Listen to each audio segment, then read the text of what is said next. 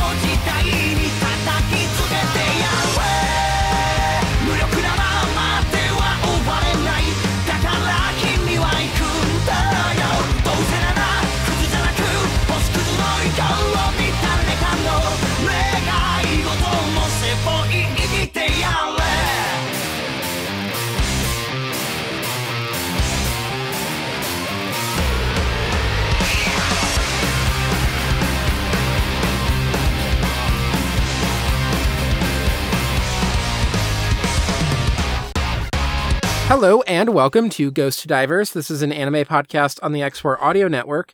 I am your co-host Neve, and I'm joined as always by your other co-host Connor. Hey, Um, and today we are covering episodes 33 through 38 of Mobile Suit Gundam Iron Blooded Orphans, uh, aka 18 or 8 through 13 of Iron Blooded Orphans 2, like the second season. Whatever. I've seen different ways that this is done. We've had So- this debate already. Yes. we didn't even debate about it really. We just talked about We've had this agreement Yeah. already. yeah. um, do you have any initial things that you want to talk about or Uh, uh I I really enjoyed these episodes. Um, the final three, I think, are some of the best like Gundam Yeah. fighting stuff that we've gotten. Um, and I can s- also the the final three uh more so than and i think the show is like sometimes dabble in it but is like doing the uh 08th ms team like we have to be on the ground figuring out the strategy of yes, like where's the positioning and stuff but just way better. Yes, this is just a better show. Yeah, um, yeah, yeah. Check the post ed for for more comments on that. yeah. Um, but yeah, we, we do get a lot of that, which is which is cool and well done. Um, the battle sequences, I think, are just like e- even as um, there's definitely a lot of like thrilling battles in IBO up to this point. um, and good, uh, well animated and like well scripted combat sequences. Yeah. Um, but some of them are not like as fleshed out battles. yeah. Uh, and here we get like some really good, um, coherent, like fleshed out battle sequences. Yeah. Uh, so that that's really Um, satisfying. And then a lot of interesting content around Yeah.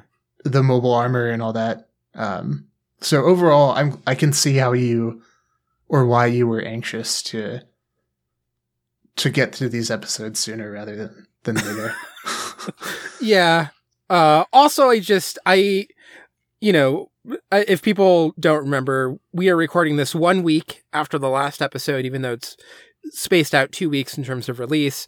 Uh, and then it will be three weeks for us until we record, uh, you know, the, the next six episode discussion. Um, and like, I, I, in a, in a certain way too, I wanted to just leave it hanging for like us with the end with what happens with Mikazuki and everything.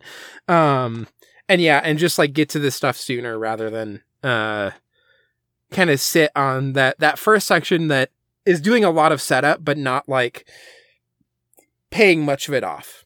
Um yeah, some of the setup feels like a this is coming out a, after at least a little bit of a time gap. I don't remember how much. So let's also like get people back up to speed on what's going on with the show. What are the themes? You know that kind of stuff. Uh, whereas here, this is actually like pushing it in into another direction. So yeah. Um, I think that's good for prefatory comments. yeah. Probably. Shall we get into my my long uh synopses? Yeah, How do we want to how do we want to break this up? Like three three again? I think probably makes sense. yeah. Let's do three three because I think the the Yeah. final three especially are um work well together. Yeah. Um. So I'll just make a note here. Um. Also, as, as we go, we can feel free to speed through the reading of these synopses, or just try and, uh, if you're able to, you know, concise, slow, or pick, put things together. But Mhm. um, I don't know what word I'm trying to say. I don't either. I think I Um, think my brain is doing the same exact thing as yours, which is like there is. I know the word exists. It's just like Yeah. cloaked in shadow. I can't. Yeah. I can't. Uh, You know, utter it. cut cut it down in the moment, yeah, but that might be hard to do. uh, Anyway. Consolidate. Yeah, consolidate. Uh, Fuck. I don't Uh, know. Let's. episode thirty. I know. I know the idea. Yeah, episode thirty-three, Sovereign of Mars. So one month after the war that we saw last time, uh, Gjallarhorn meets to discuss the events. Iok Kujan uh, argues that McGillis caused the issues around the conflict to worsen, um, and uh, both like Iok and Rustal are sort of denying the existence of uh, Galan, who who gets brought up. Um, but uh, I think there's a, a a moment in here is this where where Rustal kind of um goes along is like playing by the books. I forget exactly when this happens.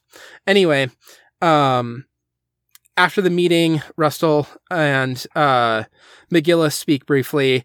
Uh we get this um sort of memory that Rustal has of McGillis as a child, uh, when he's sort of commenting, oh, you've like matured basically. Um, and he's recalling when uh, McGillis's father, who I, I don't know if was revealed to us before. I knew this, but I, I sometimes there's stuff that I have in my head, but then I don't remember if the show said it.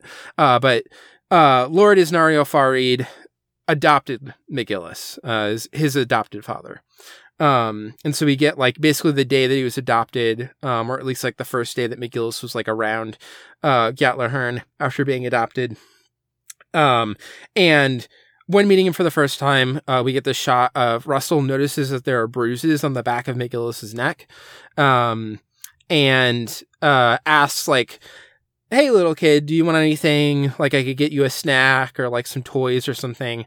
Um, McGillis immediately responds, "Bael," uh, like the B A E or uh, B A E L, uh, the demon, which with naming conventions we can probably assume is a Gundam.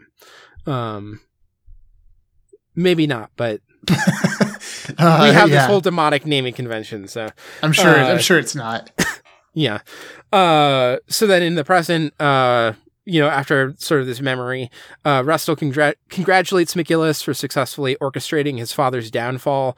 Uh, McGillis is like, oh, that's not what I was trying to do. Um, after Rustal leaves, McGillis asks Isurugi for an update on the true identity of Galan Mosa. Um, so, you know, obviously he's investigating. Uh, we jump to Makanai awakening, awakening from his coma, uh, and we learn that Tekkadan is in the process of withdrawing from Earth. Uh, Makanai invites Kudelia to stay on Earth with this uh, sort of. I, I forget how explicit he makes it, but basically, like It's pretty. you know, if you stick around, I'm gonna I'm gonna pass on my connections to you. I'm gonna make you like my successor. Um, I, I'm getting old now. This this near death experience has, you know, made me realize that I should I should try and usher in a new generation of uh middling centrist liberal politics. um, yeah, really so, passionate about this about Yeah. those middling centrist liberal policies. Yeah. um so uh while Tekkadan prepares for the departure, um Chad Chadan, who who's also uh woken up from his coma, uh is yeah, is with Akihiro. Uh this time I did not keep doing Akihiko. Um they are sort of reflecting on some of the lives lost. Uh, we get Takaki blaming himself for not doing more to protect Tekkadan, uh, and also for sort of putting all of this faith in uh, Radice. Um, and Mikazuki sort of reassures Takaki, "Hey, you, you were given a job. You were doing your job. Uh, you know, like no guilt on you there. You were you were you were doing what you were told. You were doing your job. And also, when you found out about Radice, you took care of him. You did the the right thing and shot him, basically. Mhm. Um, you did what I would have uh, done. yeah. Uh, the right thing in Mikazuki's eyes, at least. Uh, Kudelia tells Takaki that, uh, so after Mika leaves, uh, Kudelia kind of provides a, a slight counter, I guess. Um, and is telling Takaki that there's more to learn, uh, that, you know, through education and through gaining knowledge, uh, he will see that there's like millions of choices that Tekkadan can make. And that will, like, having that education will help them judge and decide for themselves what are the actual choices worth making rather than relying on these orders. Whereas Mikazuki was a little bit more focused on, like, you were given orders and you followed them. Mhm. Um, on Rustal's ship, uh, Julieta complains about the basic simulations that are being used for her training. Uh, Julieta just like always wanting to go above and beyond, uh, has no respect for Iok, as she should. Yeah. she should not respect that. Classic He fail son. deserve it. Yeah. um, he's a little bit the Jerid of the series. Uh, yeah, yeah, he's like yeah, classic Gundam fail Yeah. son. Yeah. Um and uh she speaks with the mysterious masked man whose name we're going to learn later um about uh her loyalty and respect for Galan and Rustal as men who who gave her a chance uh based on her abilities uh you know treated her as an equal um you know gave her the opportunity to succeed through through work uh In spite And of the her masked man. no status. yeah Yeah, yeah. despite her lack of status, the masked man goes, You remind me of a man who also never forgot a superior officer who saw him as an equal and gave him a chance to succeed. Uh, I, I remember a situation like this. It's almost like you're a bit of an Ein. Um, Julie, Ju- Julia Ainda. yeah. I like her. I like her more just as a character than Ein. Uh, but there, there's definitely a very clear like she is the continuation of the Ein character. Yeah, she's like a mix of like Lafter and Ein. Yeah. Yeah. Um and then uh so yeah, he's like, You remind me of this man I, I knew or whatever. She's like, Well, where's that man now? Uh, and he says that he's very close to him. Um so who knows what that could mean. Uh, on Earth, Mc- McGillis comes to visit Tekkadan and thank them, um, and then also informs Orga that Galan Mosa is somehow connected to Rustal Elion. He's like figured out there's some connection there, but he doesn't really have the details. Um, Orga uh, asks McGillis why he's thinking so highly of Tekkadan, why he keeps like trusting them, all of this stuff. Um, I don't know if he uses the word trust. I shouldn't put that in there uh, in my little synopsizing here, Um because um, that's a loaded word right now. I think in the series. But anyway, um, McGillis responds that uh, from the first time that he saw them fight, he they reminded him of Agnika uh. So we, we keep getting this guy come up.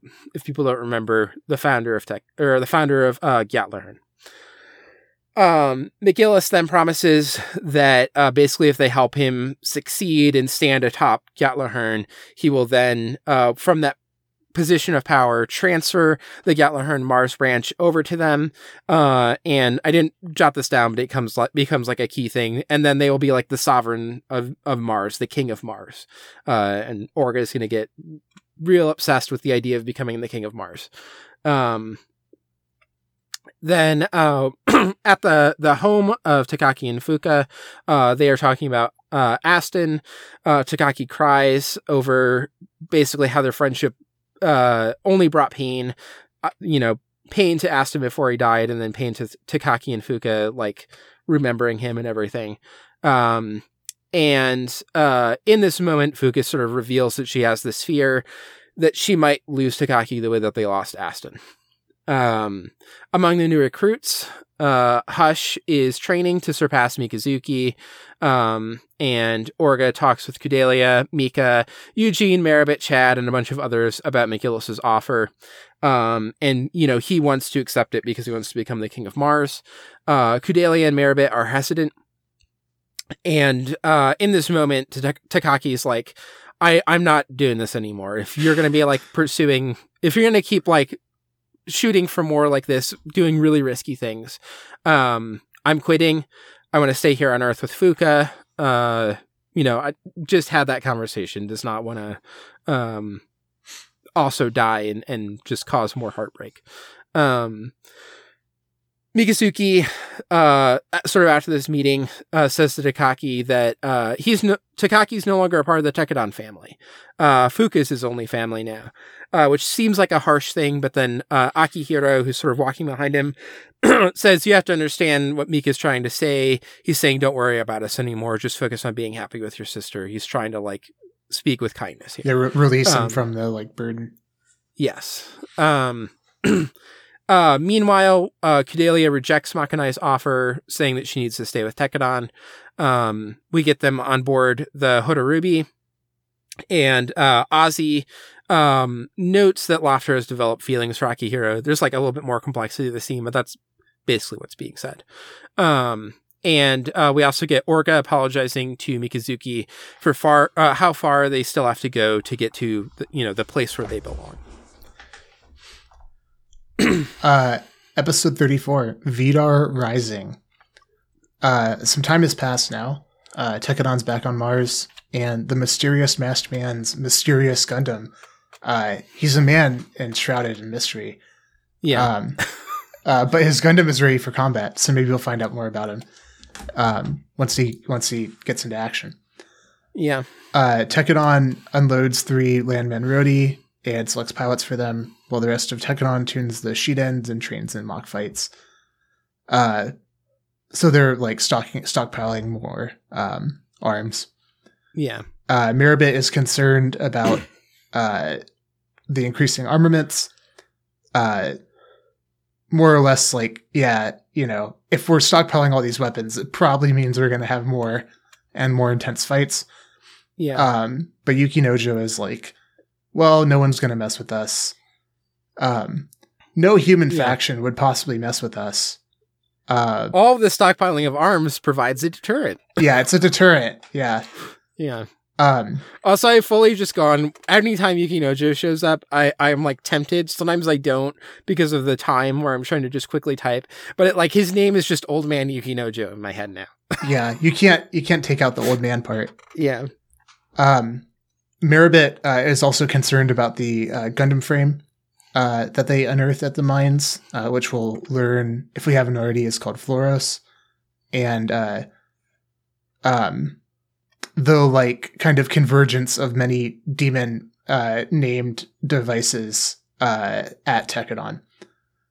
Um, the mechanics, we then see them booting up the, the Gundam frame, and yes, and actually, this is where we learn its name, Floros. Uh, Naze, uh, panning over to Teiwaz. Uh, Naze reports to Teiwaz that Tekkadan accepted this deal with McGillis, and the uh, Yakuza motherfucker in the leopard print coat, uh, who we've been referring to, uh, we finally get his name, which is Jasley. Uh, this, I guess, this is a fitting name because it's just like it doesn't seem very like Yakuza to me. Yeah. Um, but it also feels like a like portmanteau of like Jazz Wesley. ja- yeah, Jazz with or like yeah, Yeah. It- it's just a weird weird name. Uh, but Jasley uh, is like he's continuing to be mad um, about Tekkadan. Thinks that Teiwaz is losing face um, because Tekkadan is not like consulting Barriston before making this big agreement. Um, but Barriston is cool with it, and Naze is like spinning it as a positive um, because they're going to ta like a subsidiary of Teiwaz is now going to potentially govern Mars. Um, so uh, Yeah. they can get a sizable cut of the proceeds of uh, whatever you know is entailed in that activity. Yeah. But then also if if Tekkadan messes up because they didn't ask, they can now easily cut ties. Yep, they have an easy pretext to Yeah. uh, to crush them. Uh, Nazig uh, takes one step further. He promises to pay with his own life if Tekkadan causes problems. Um, and uh, Jasley is kind of like committing to make his own moves in response, uh, and we see him starting to to do some machinations. Yeah. Uh, outside the Teiwaz meeting, uh, Amida speaks with Jasley. This this is an interesting exchange that they have. Mhm. Um, they appear, appear to know each other uh, from some prior um, wh- whatever engagement. Uh, and in this conversation, we learn that the turbines are uh, the women of the turbines uh, before becoming turbines were, were trafficked and used by men like Jasley. Um, but now they have a home with Naze where they belong. Uh, and Jasley is like, oh, it's you know disgusting that uh, Naze makes women pilot mobile suits. Uh, and Amida's like, yeah, you just don't understand. You don't get it. yeah. um, Naze and Orga meet, uh, and Naze warns Orga that many in Teiwaz will oppose Orga, uh, and that this is the last time Naze will forgive Orga with a smile. Um, so we have like another one of these conversations that see that seemed to be foreboding. Um, hmm the kind of like escalation here in this arrangement. Uh, aboard Rustal's ship, Julieta asks the masked man what he fights for, and he says revenge, um, which I'm sure everyone is surprised by at this point. Yeah. Uh, in the Tekkadan If only he had some sort of revenge related name. yeah, yeah, we'll see. Uh, we'll, we'll see what what his name ends up being. Um, yeah. in the uh, Tekkadan cafeteria, uh, Atra, Kudelia, and Mika all eat while Hush is an awkward fourth wheel.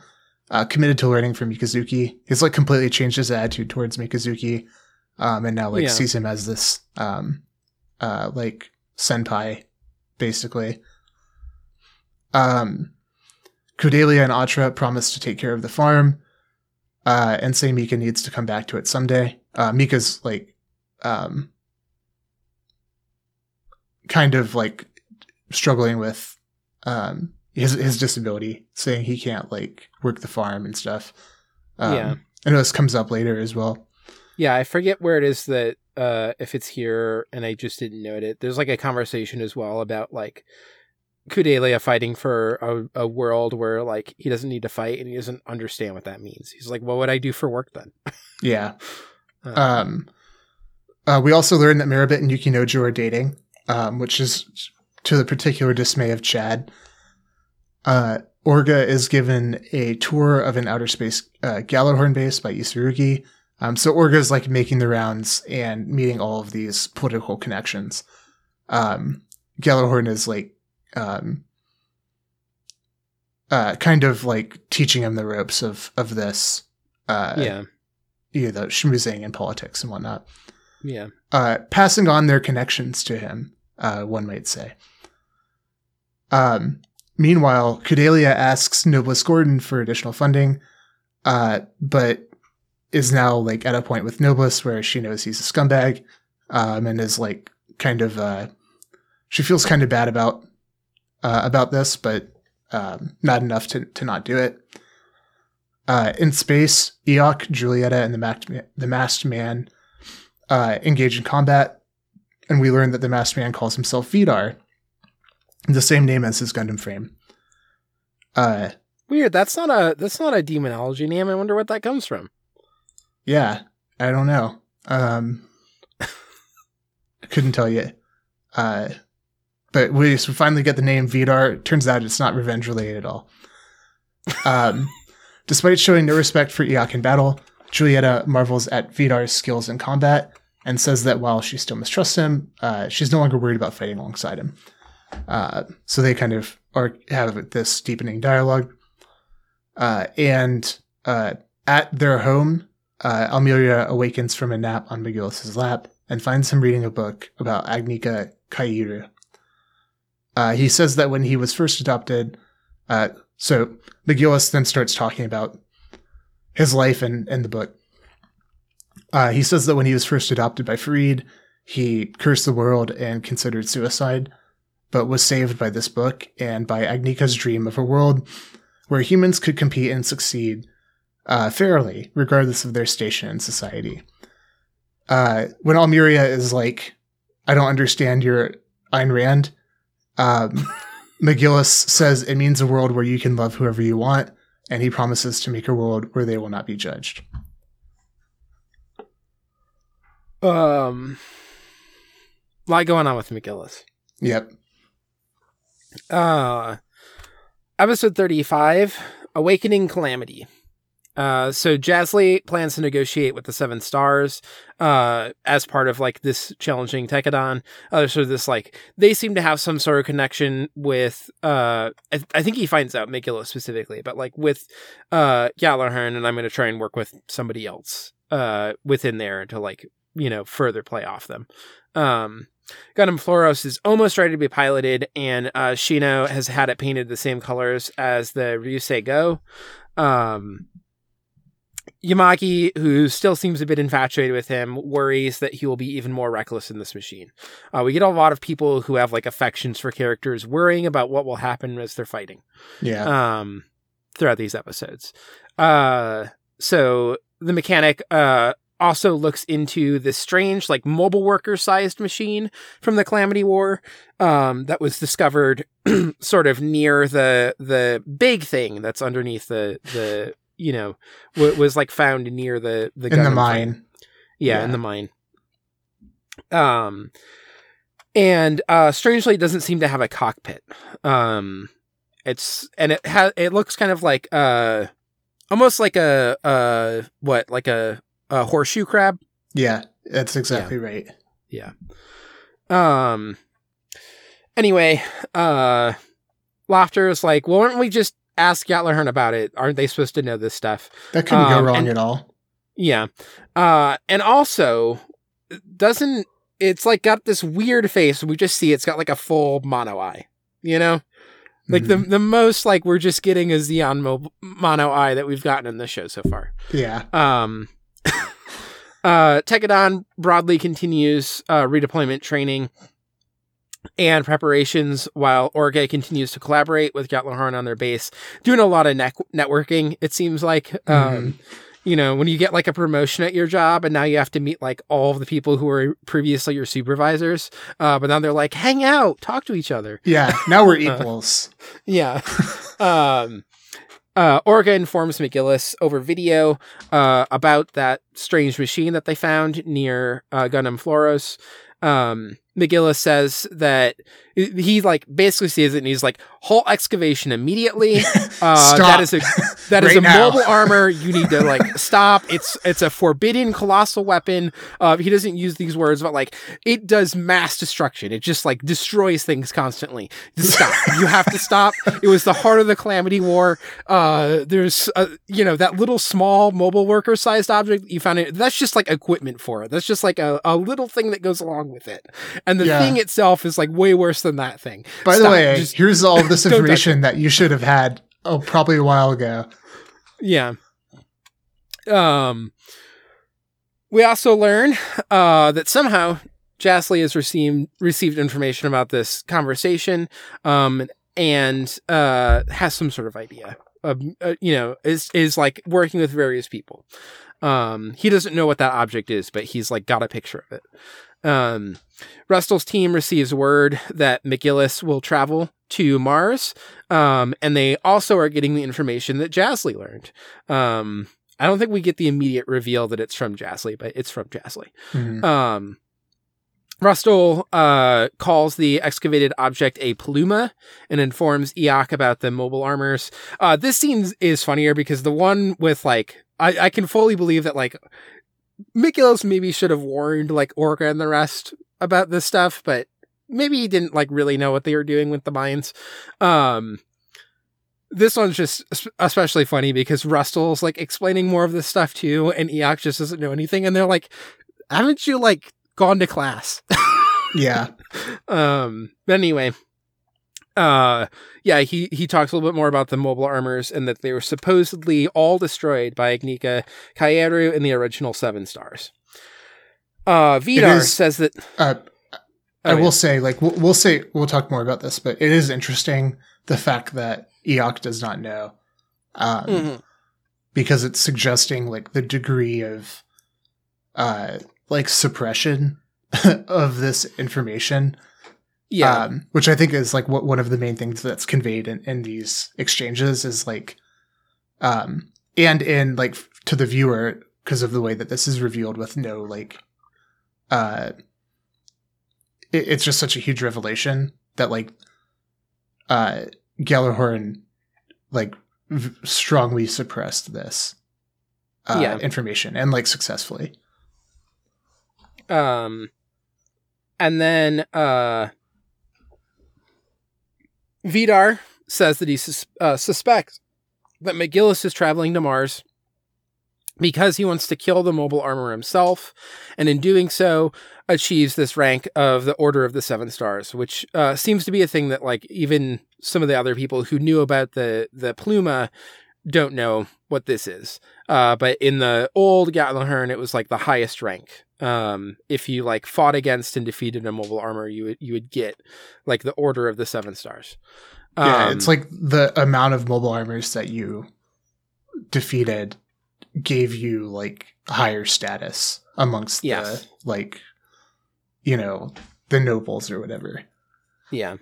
Uh, this is also where we get the actual reveal that that uh, Jasley learned this information from Jasley, or that Rustal lis- learned this information from Jasley uh, Donomikols, which I think is the first time we, we see his last name. Mhm. Um, uh, then back on Mars, Yamagi tries to relay the message from Orga to stop excavation of the mobile armor and work on the Pluma.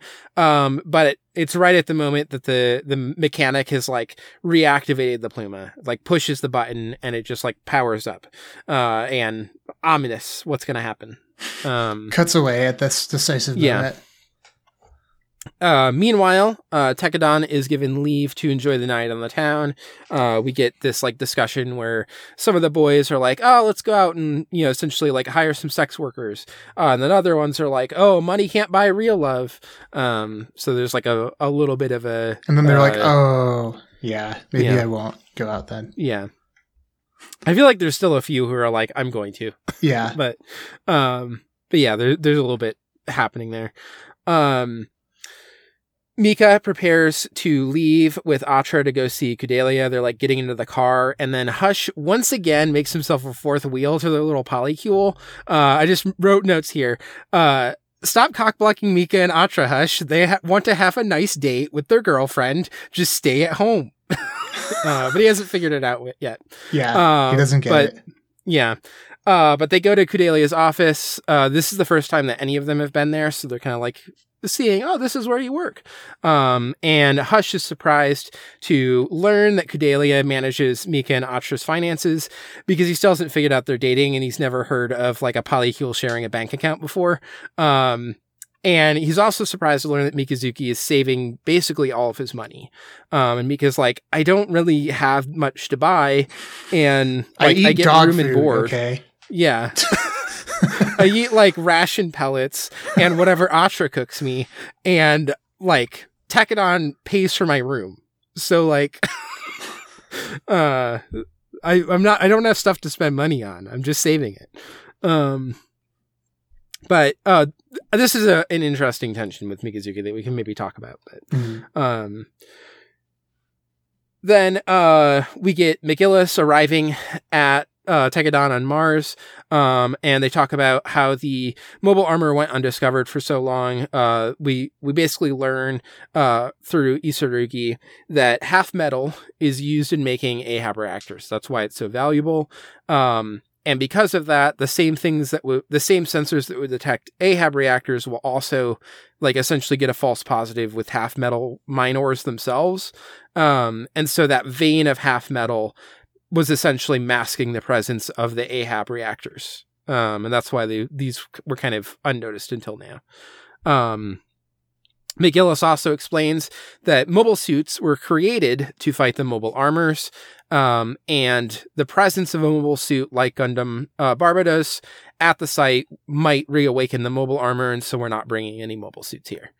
Um, he also explains that mobile armors are autonomous, don't need a pilot, uh, they just fight on their own. Uh, they arrive at the site uh, and are sort of starting to check it out when some suits suddenly uh, you know, come down from the sky, surfing on the shields again. Um, it's Gjallarhorn suits, uh, of like Iok and his squad. Um, and McGillis is like, my intention is not to fight this mobile armor, uh, try to win the, the Order of the Seven Seals when like Iok sort of accuses him of that, but Iok doesn't believe it. Um, we then get the phone call from the mechanic being like, uh, the Pluma like fucking rampaged and took down As soon as it turned, we turned it on. Yeah.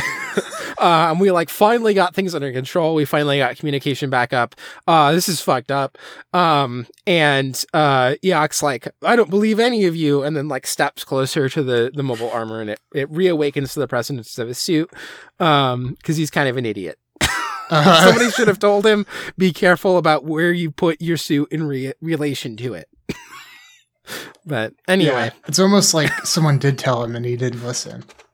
Yeah. Um we we could keep going with the synopses, but I think this is a good point to stop and Yeah, I think talk it's a good. little. Yeah, Um also as a note from we get to the synopses next time, just so that you, when you see it, you'll know. I don't think anywhere in these episodes, I don't know if we ever in the show get the name of this mobile armor. no, we but- don't. there is uh it might just be from like supplementary materials including the gunpla kit of the mobile armor and it's called Hashmal. Um we're going to get stuff next time around angels and Hashmal is obviously a, an angelic name. Um but uh, I just ended up deciding to go with Hashmal because I know the name of this rather than just doing like the mobile armor constantly. So, Mhm. um, Um, I will try to remember to to use that. Um, because I mean, it's fine if in talking you don't, but it, you'll see it in the synopses. Part of it was like me wanting to clue you in that I put it in there. Yeah.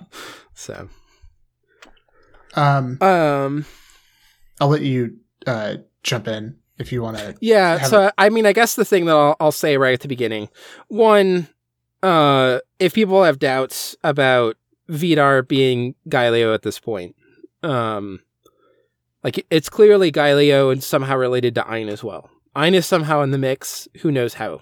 That part's still a mystery. I don't want to talk about any of that stuff. I'm sure people have, you might have guesses, Connor. Um, but obviously this is like Gaelio. Um, I have some guesses, but I'm Yeah. not gonna. I'm not going to say them. Um, and so there's the the uh, mobile suit that is named Vidar. Um, and then he also has that name. That name comes from uh, an, a Norse god named Vithar, um, who is uh, you know, there there are basically like two different groups of gods in Norse mythology, uh, the Aesir and the the Vanir. Uh, most of the gods are Aesir, um, but there was like some cross pollination with the Vanir. There's different interpretations of what that means, but it's sort of a, a you know Norse intermarrying of two clans that happened. Um, but uh, so Vithar is an Aesir that is uh, associated with vengeance um, particularly comes up as a son of Othin, and the, the main thing we know about him is uh, at Ragnarok, uh, Fenrir, the Fenris wolf, the giant wolf son of Loki, um, will kill and eat Othin, uh, Odin. Um, will will just devour him whole, and uh, his son Vithar will then get revenge by he has uh this like uh really thick so uh, soled shoe. Uh there's like this whole uh thing that's recorded that people would uh like discard the this like used soles of their shoes in like a, a special way to have it go to Vithar so that Vithar would like add it to his shoe to help get revenge uh when the end of the world comes. That's awesome. Um, and so, uh, with that that shoe with the really thick sole, he steps down on Fenrir's lower jaw, and then with his hands grabs the upper jaw and rips his mouth open to kill him. Um, this is how this is how Fenrir dies. Uh, also called the Silent God. Um, it's there's not like explanation in uh text from the time about why he's referred to as the silent god but the guess is probably there there's some records of like ritual silence taken in a quest for vengeance uh that when you like uh you know in norse culture there was at least some people who would do a vow of silence basically to uh until they got vengeance against you know whatever they were trying to get vengeance against. Um mostly this is important for uh, the primary reason of Barbatos at this point is referred to as Barbatos lupus. uh, as compared to a wolf. Mm. Um, so clearly there there is something being set up here about like uh, you know him him at least uh, angling for wanting to specifically get revenge on Mikazuki, uh, as well as McGillis. But uh, I think Mikazuki is is uh, implicated in like part of the revenge. Um, that's In, happening uh, here. this is like uh, this might be a dangerous tangent because uh, not to condense a subject that is extremely vast uh, Yeah. into like one tangent on uh, on Ghost Divers, but I'm curious because like um, I'm not as familiar with uh, like you know Norse mythology or Scandinavian myth- mythology. Yeah. Um, and I'm interested in this parallel uh, that you're bringing up. So, my question would be like this, like the myth of of Ragnarok. Um, Yeah. What is like? How should I put this? Uh, what is like the interpretation of the like symbolic significance of this? Like the fact that, um, because my understanding is that Ragnarok is like it's like a destined event, right? Yeah. Um, so the fact that like, oh, like Fenrir is going to like eat Odin and then be killed in this way, um, what is like, I guess within that like cosmology, like what's the um, significance of like the fact that it's destined? Um, is it like a cyclical thing or? Uh, Um, some of this is so some of this is complicated. Uh, well, yeah, main, yeah, I expected it as much. like even in this question of the cyclical thing, um, and I'll, I'll go into why, but like so, uh, there there's a Eddic poem, uh, Völuspá, um, where Odin asks uh, a völva, which is like a, a seer, um, to you know describe uh the fate of the gods essentially. Um, and the the poem is mostly her talking about the whole process of Ragnarok and how various gods will die, who will get revenge, things like that. Um, uh, main thing that I think is happening, like originally within this, is this this belief around like um there there's this pantheon of gods and all of these gods are are kind of um in the way that a lot of polytheistic religions uh work and uh, at the time worked especially um are kind of just like various different religions that have all come to some sort of agreement to like Acknowledge each a, other. a shared yeah like a, a shared cosmology a shared acknowledgement of each other it's like a um, henotheism.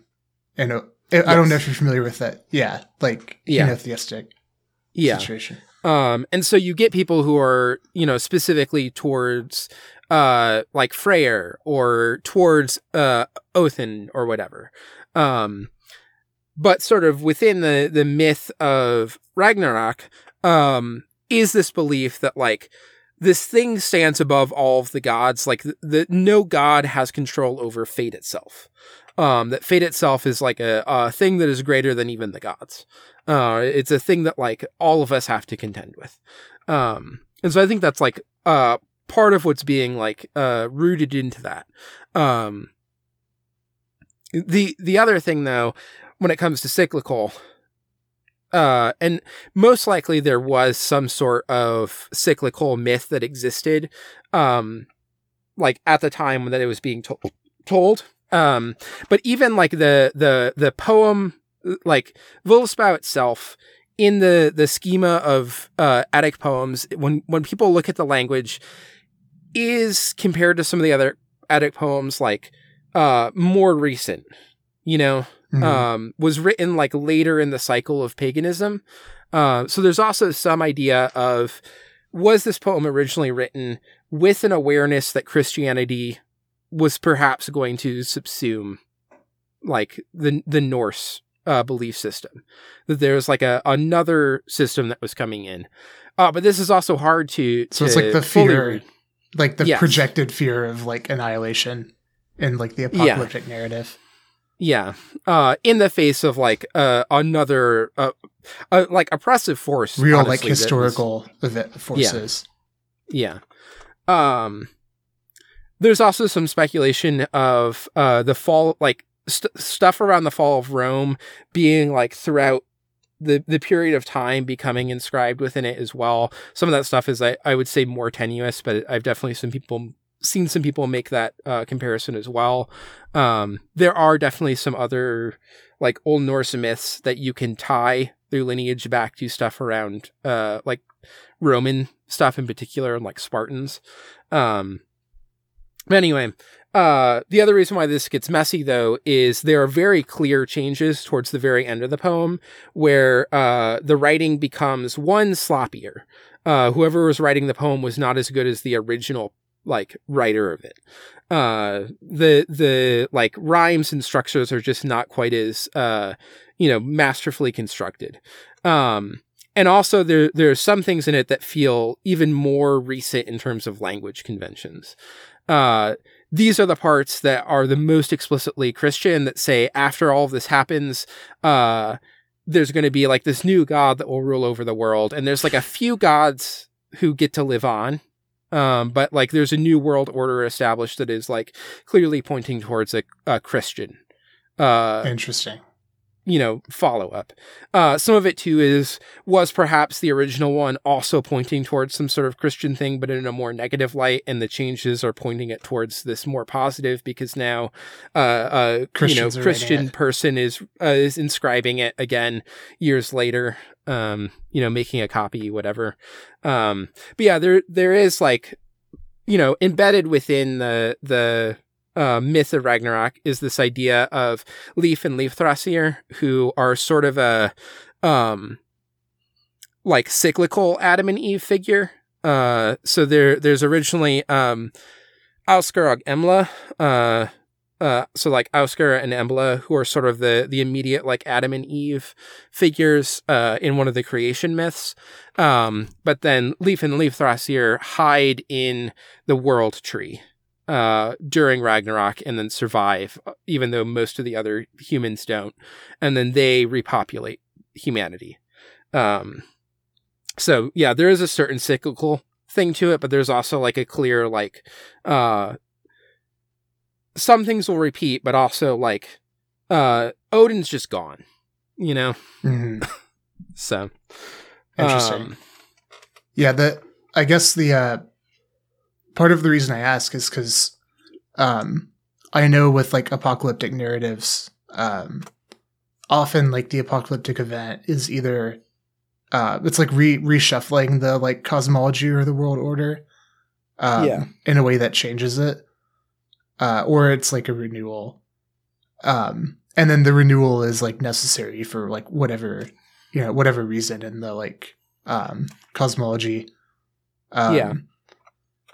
So that's why I'm trying to like, for the sake of this parallel, I'm trying to understand like, um, if there's like allusions to uh like Ragnarok, uh type event here with Vidar and uh, Vidar's revenge, um, then you know how, how do we interpret that uh that illusion? Um, yeah. But I guess we can flesh Um, that out more I- we. I guess the the the most that I could uh in this moment like it, beyond there's the the very clear like within IBO uh you know Gaelio Ein uh like those two figures would would want revenge on McGillis and and Mikazuki um so like there's obviously the clear revenge that's happening there but I think on a broader scale there is a certain amount of like um uh Barbatos lupus being the the like offspring of is like still w- related to the genealogy of the gods. Um, you know, uh the Fenris Agnika wolf. Yeah, like Fenris wolf is the descendant of Loki, who is just like a part of the pantheon until Ragnarok when uh you know does a trick to kill like the favorite son uh, of uh the gods basically. Um who like basically everyone loves. Um and does a trick specifically to have like his brother uh like Baldur's brother kill him.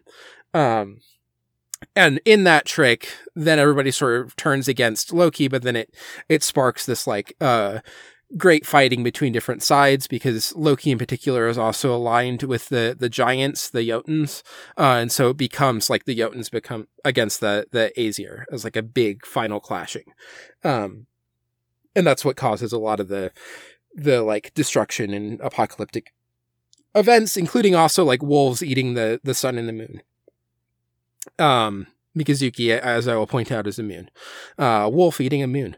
Um, but so so I think also there's a certain amount of like uh McGillis and Mikazuki being like like destroying the the Gjallarhorn as an institution in the way that like um you know destroying the gods in particular like uh Othin as the father of all the gods. Um and then specifically like Vithar coming in to try and get revenge against that.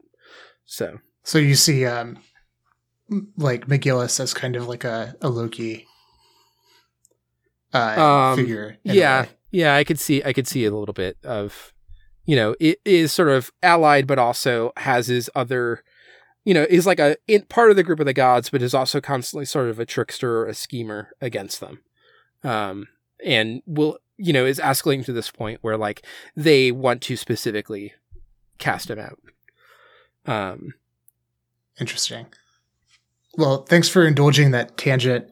Um, yeah again i think i think some of this is not like it's in the same way that we talk about the moby dick stuff where like there's clear stuff that they're pulling from but also a naming convention is just coming in to point to it but it's also not like fully informing everything i don't think but yeah, the um, parallel might not be like su- super fleshed out.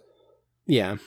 But I, I do think the one of the biggest things uh, that it is pointing to is like uh, Old Norse myths around the wolf as like a, um er like danger of nature uh that has to be contended against and there are like three mythic wolves in uh old norse that or you know norse mythology that are involved in the end of the world. Um fenrir who who eats odin and then there's like two other ones that throughout all of time have been chasing the sun and the moon and finally catch up and eat them so Interesting. Um, okay. Well, uh, back to IBO. yeah um, that's. I didn't want the, th- that, that was a good tangent. Um, yeah I didn't want it to, uh, to get too off the rails, but I, I think that was good. Like for me, um, starting to, um, cause it's like, it's continuing to be a, um, a parallel. Um, Yeah. So I was like, And I- and I think it's also significant uh where obviously we can make guesses that the actual like demon that the Gundam frame that the the Gundam Vidar is named after is not actually Vidar. Um it might also fit into the demonology. Who knows? Maybe it's McGill's or uh maybe it's Gaelio Kimaris, just like refigured into something else Mhm. but specifically having the first time that you have a Gundam in the show that does not have a demonology name, um, and then also you have it in these episodes clearly pointing towards like people do just rename their Gundams even if it has like a, a you know demon formal, name yeah. Be- because we're gonna get Shino calling the Flauros the Ryusei Go Four, Yeah. so Um, yeah, and then Ride renaming the, um, it's The- it's like I can't remember what the name of the Gundam that the name that he uses, but it's like Ride something. Yeah. Um also like uh the Gusion Rebake Full City at this point is mostly just being called Full City. Yeah. Um Yeah. Uh, as, Um, as far as the um the episodes, uh, we do get a good amount in these the first three. Um, I didn't have any like huge points. I think it's more just um smaller like observations Yeah. uh, that I was making. Um, one thing that occurred to me at the beginning of episode 33, we get this shot again of all of the uh, fit the seven star families sitting around the table. Um, Yeah. And it just reinforced for me, um, like how much Gjallarhorn is this patriarchal, uh, structure, um, with the you know these seven families they're all headed up by like men, um, Yeah. and and that like visual is uh so strongly conveying it, uh, but um, and another one of these like kind of subtle uh parallels that I think the series is asking you to do um, a lot of the there are other patriarchal structures, uh, such as Teiwaz, um, with Barriston being like the you know the patriarch of Teiwaz itself, um, and then the individual families, um, Jasley and uh, Naze being like the patriarchs of their families, um, and then we also have Tekkadan, which um, I guess we could. Uh, I guess there could be a debate over the degree that Tekkadan is a patriarchal structure. Um, but I think in these episodes we we see that um, Orga is like taking that role. Um, so we have uh, a, a world like dominated by these um, patriarchal structures, uh, and it's not just the you know the the ruling regime. Um, it's uh, characteristic of of all of these like forms of association that that we're seeing, or many of them. Yeah. Um, also, the idea of sacrifice. Uh, I think you called it out in the um, the synopses, but um, sacrifice as a concept like was really taking center stage here, um, and becoming a uh, a key point of tension. Um, it's like an inflection point for a lot of these relationships. Um, Yeah. But uh, all the different forms, people sacrificing for like, personal gain, for um, for others, for their families, for the regime.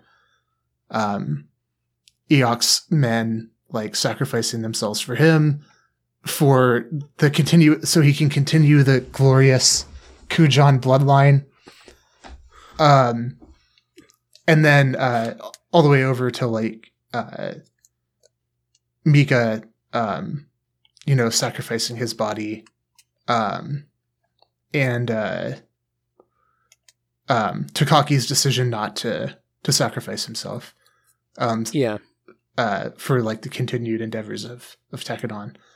Um, so just decisions to and not to, um, and then Naze as well. Um, you know, offering his life um, to kind of like support Tekkadan. Uh, I think this this theme has been floating around, um, but it, it's starting to become like a, uh, would say a, a not only point of tension, but like a friction point um, for some of these relationships. Yeah. Um, and then McGillis, um, we're going to get more McGillis, but uh, McGillis's promise, um, handing over the colonial apparatus to Tekkadan. Uh, this is an interesting development um, that I I do think there's a lot to say uh, about this. Um, yeah. but uh you know Tekkadan being this like uh we've talked about about them as like possibly through the revolutionary lens um as like a um you know anti-colonial uh a revolution against the colonial regime uh and then the dilemma introduced in the last like discussion episode of them being um having some success pushing back, gaining some status, and then the threat of them being absorbed into it. Uh, and now we and get here. We've got it like realized as yeah, a as a like uh very specific material threat exactly, uh, and a goal that Orga is working towards. You know, to become the the king of Mars. exactly.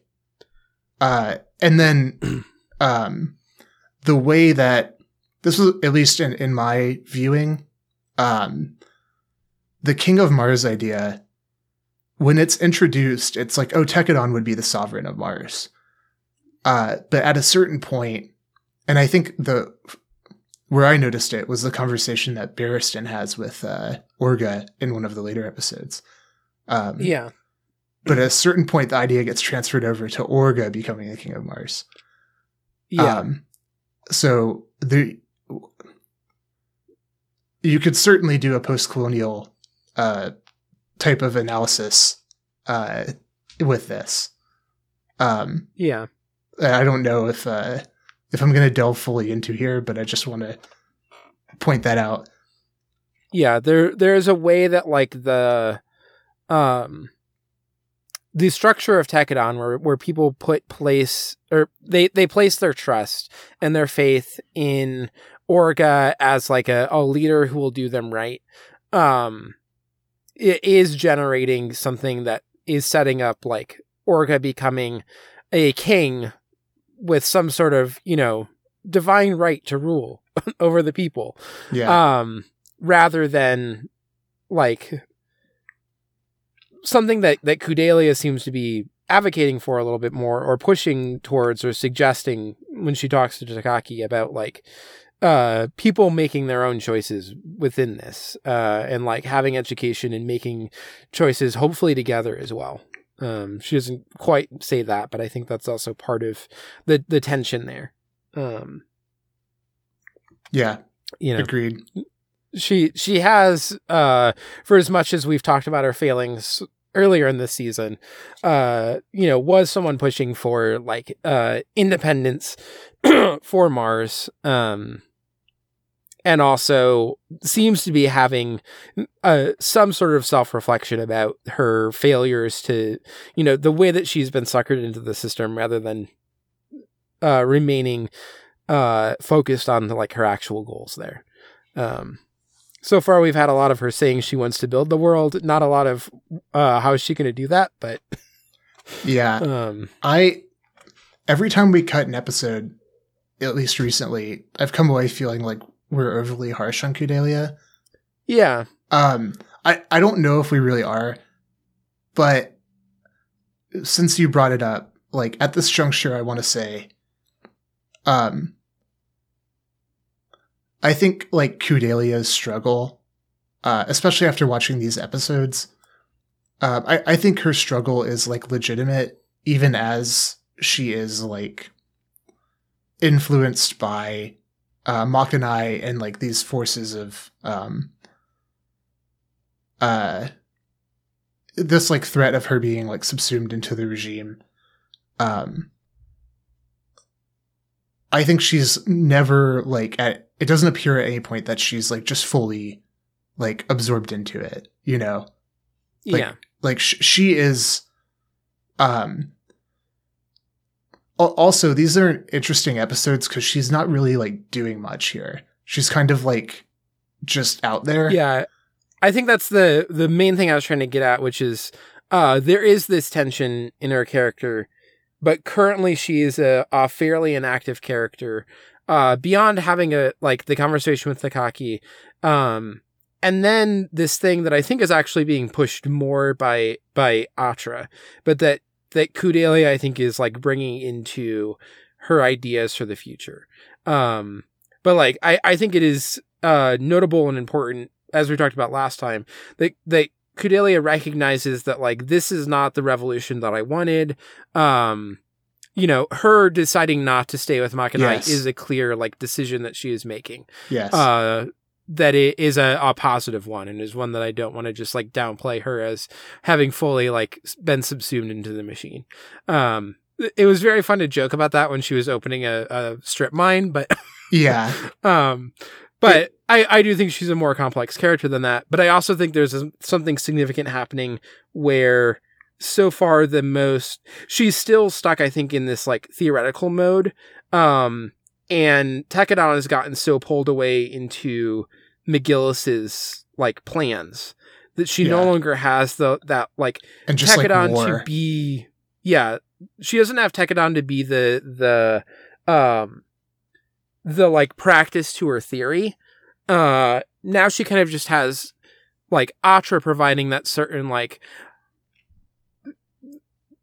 you want to build this like better world and part of that is like what work do people do after this because right now so much of like the and Atra's not thinking it in these terms. Atra, I think, always uh, in a in a way that's quietly revolutionary, but I think thinks about things in like a very interpersonal way rather than like a, a large way. yeah Um, so she's talking about like, well, what do we do? We uh, the three of us have a farm. Uh, we have our little like uh polyamorous farm commune together. um, which like go for it. Uh, but I think also there's like a thing that's been happening there where like the the question that's at the heart of that is th- the like uh world used in like the broad sense rather than just a, a planet sense economic system here is so clearly based uh, especially at this point around warfare Mhm. uh has in fact like more so become based around like combat and war And, like um, exploitation yeah like resource because of extraction. Tekkadan's uh, actions rather than like less that. And so one of the the like core things that I think Atra is is putting into or is like giving to Kudelia is when we think about how are we going to change things, we need to think about what is the work that people are doing after this. Like uh how do we how do we have like a different system where people are doing different work that is not the system that we're living in right now. Um, and of course, Atras is just focused on we're going to have a farm, but I think there is that like, you know, uh, thinking about like, well, we have our little farm. Mikazuki, uh, as much as he is being pulled into the the war side of it, uh, is also focused on like broader agriculture for He's- Mars. yeah he's aware of this as well Yeah. Um, yeah and so yeah, I, I, it's one of those situations where I, I don't want to take like pot shots at Kudelia, but we also we haven't seen her act in a way where um you know, I, I think that she has like good intentions and is thinking about these things and a lot of the focus of the episodes right now is um you know that that tension and how does she break out of the the pull towards just like becoming a politician uh and she's actively doing that now in a sort of quiet way um Yeah. but there's still we need more beyond that beyond just like well i'm not going to be makanai's successor so Agreed. Um, and, and I think you framed it up really well there, but um, the like inactivity of her in these episodes is deceptive because I think it's it's another instance of like we talked about it in the early discussion episodes of how like a lot of Kudelia's struggle is this like quiet internal struggle mhm. um, that is like presented very subtly. Um, and I actually think that i- i- when I was first encountering the, the um, first episodes of season two in this, I actually like missed it. Um, I I think uh, that we're we're getting more of that. Like the, the show is giving us that again. Um, yeah and we're getting we are getting development for Kudelia. It's just that a lot of this is like turmoil under the surface. Um, and now her struggle is like it- it's exactly what we've said. Um, like there are different pressures on her now. Um, and now she has different constraints that she has to navigate, which is like, yeah, okay, like it's all well and good to um, have this like pure uh revolutionary uh politics. But like in order to realize that world uh you you know you need to build it. Um yeah. and uh you know how do you like actually build that when like first of all you're still uh the like existing regime it, it still exists. Um like it hasn't been completely just like annihilated and overthrown or whatever. Um as you know a, a, like this kind of um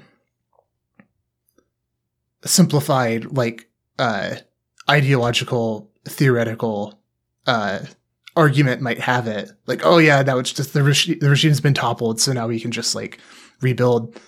Um well no like it's still intact. Um but you have like then what, what does progress look like? Um and you know that's like an open question. Um so she's you know struggling with that. Um and i think her answer is is like well you know i need to start like building these institutions that are going to s- sustain um well like a allow for and b sustain um a new future uh and you know we can make fun of it as like oh it's the you know she's like oh she's opening a nonprofit or whatever um Mhm. this like uh conventional cop out like thing that that we've seen time and again in, in our lives. Um but also there's a validity to that that um i think it, it gets brought up uh by the show itself in in the later episodes. Um but like okay yeah you need this in order to truly like topple a, ruling regime uh, you need this tremendous amount of force and commitment um, to that to that force uh, to see it through yeah um, but if that's like all of your effort, um, if, if that c- comes to like define you because of s- so much of your investment has to be in that to get to realize it, um, if that's all the work that you're doing, then like once that's done, how are you going to fucking feed people? And like Yeah. that's the and and this is where like oh well um in a very unfortunate way the like agricultural facility uh appears in this arc of episodes um Mhm. but that's where like mika's dream uh, moving away from like the monocultures and stuff. Like, oh yeah, we need to actually like grow different types of crops uh, in order for us to have like, you know, to like feed people.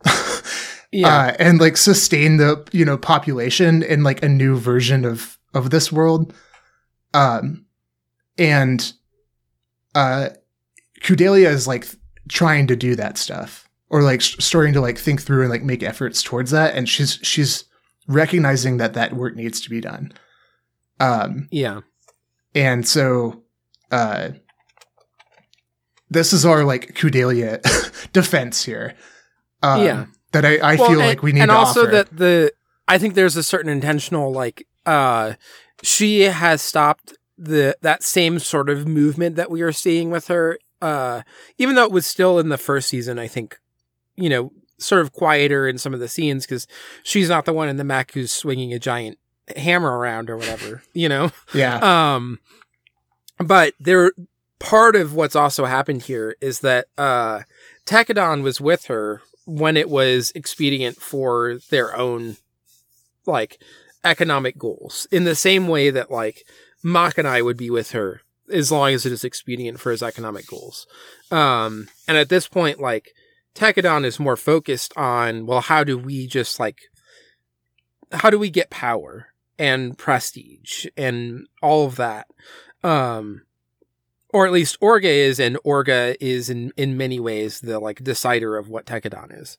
Um, and so in some ways, while Kudelia is like with Tekkadan, we we learn that there's a, a period of time where they were separated, um, and they have like drifted away from her in, in a sense where they're not like.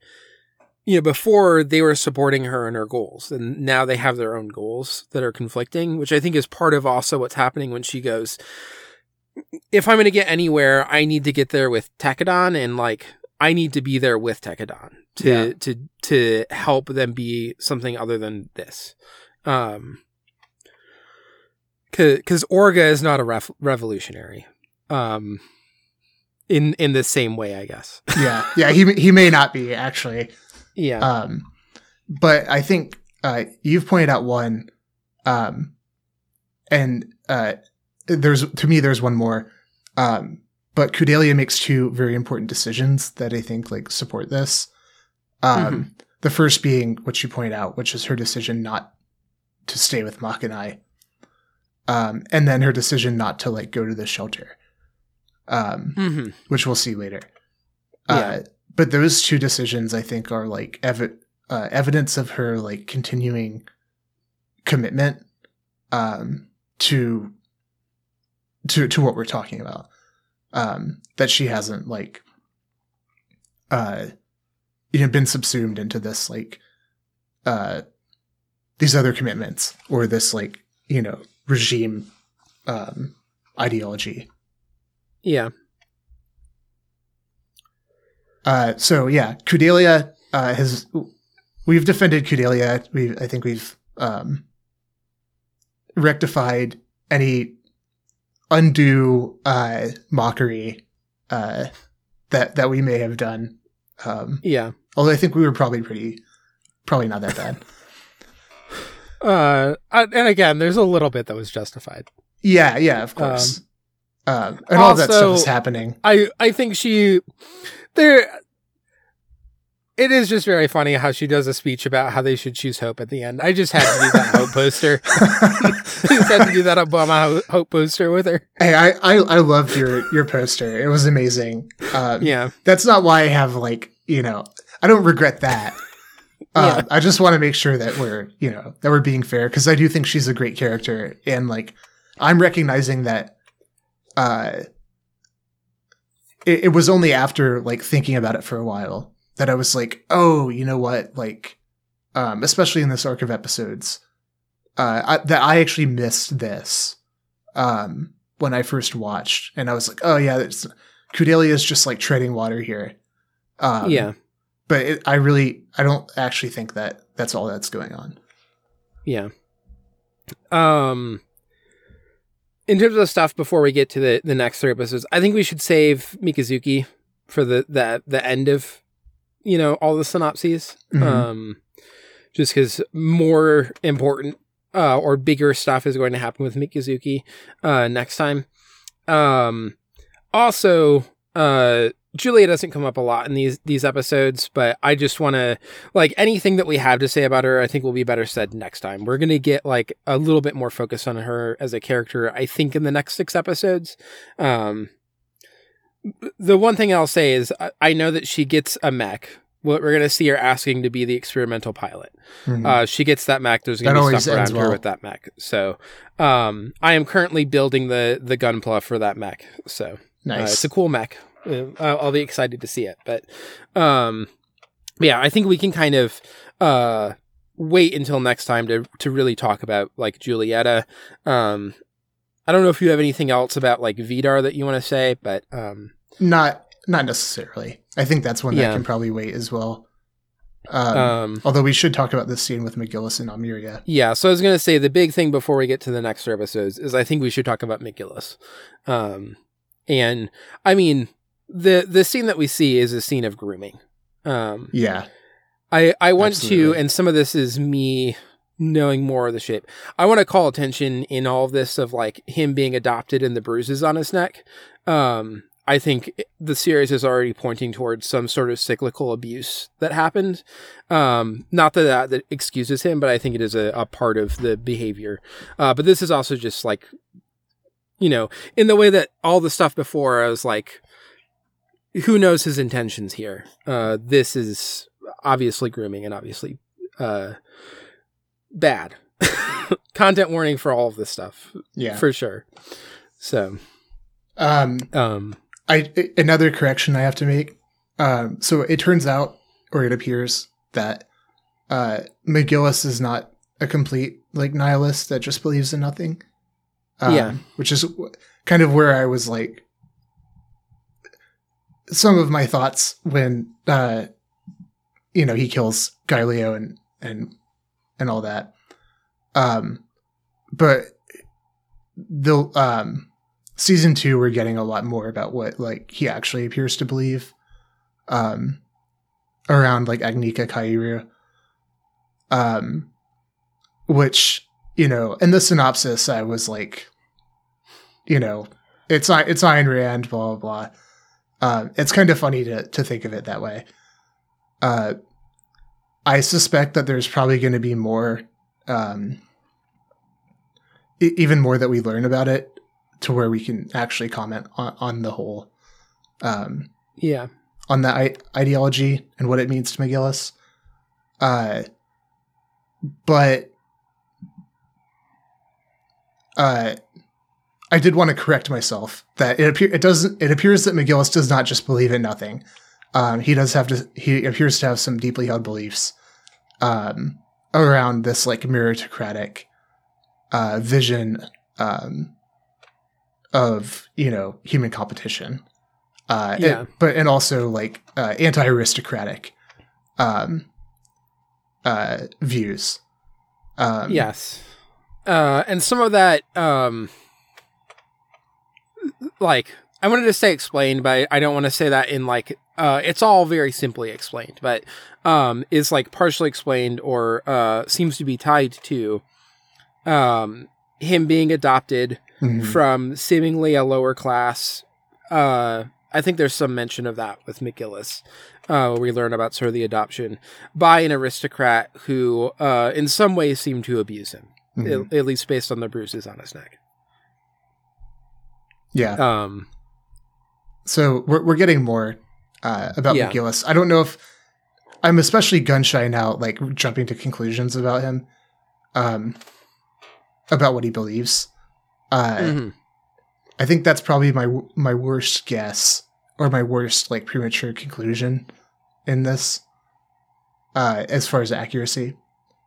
Yeah, Uh, but, I mean, he he is basically just being a nihilist in that moment. Yeah, Uh, and but th- manipulating I think there's also a, a a thing about him um that I think we have seen, and this is why, uh, like,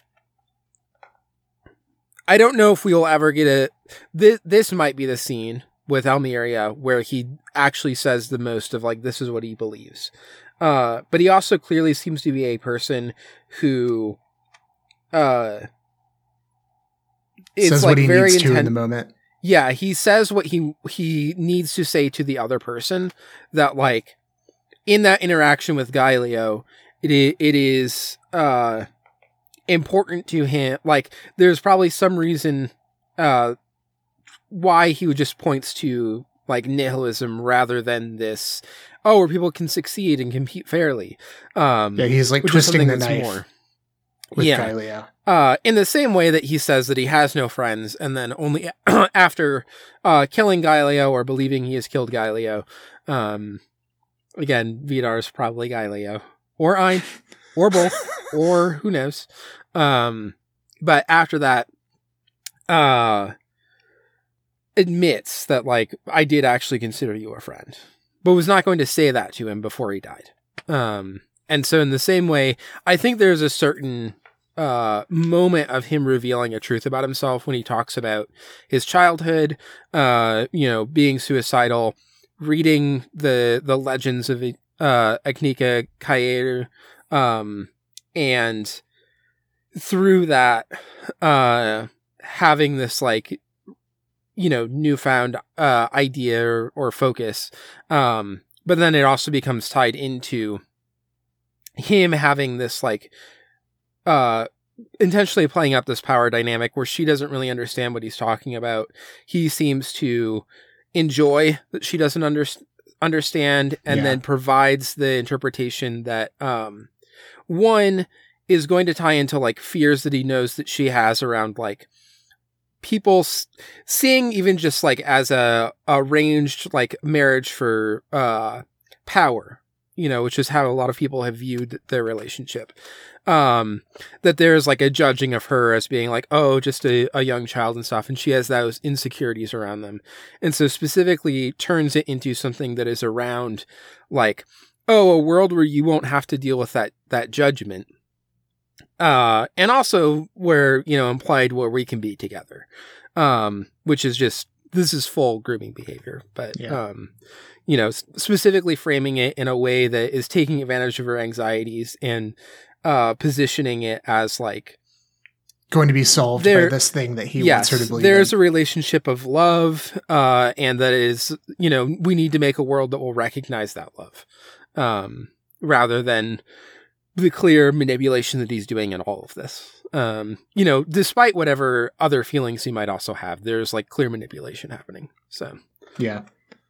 Um, I I have more thoughts on Agnika uh, Kaieru um, later, uh, and Okay. and like the the significance of the meritocratic idea.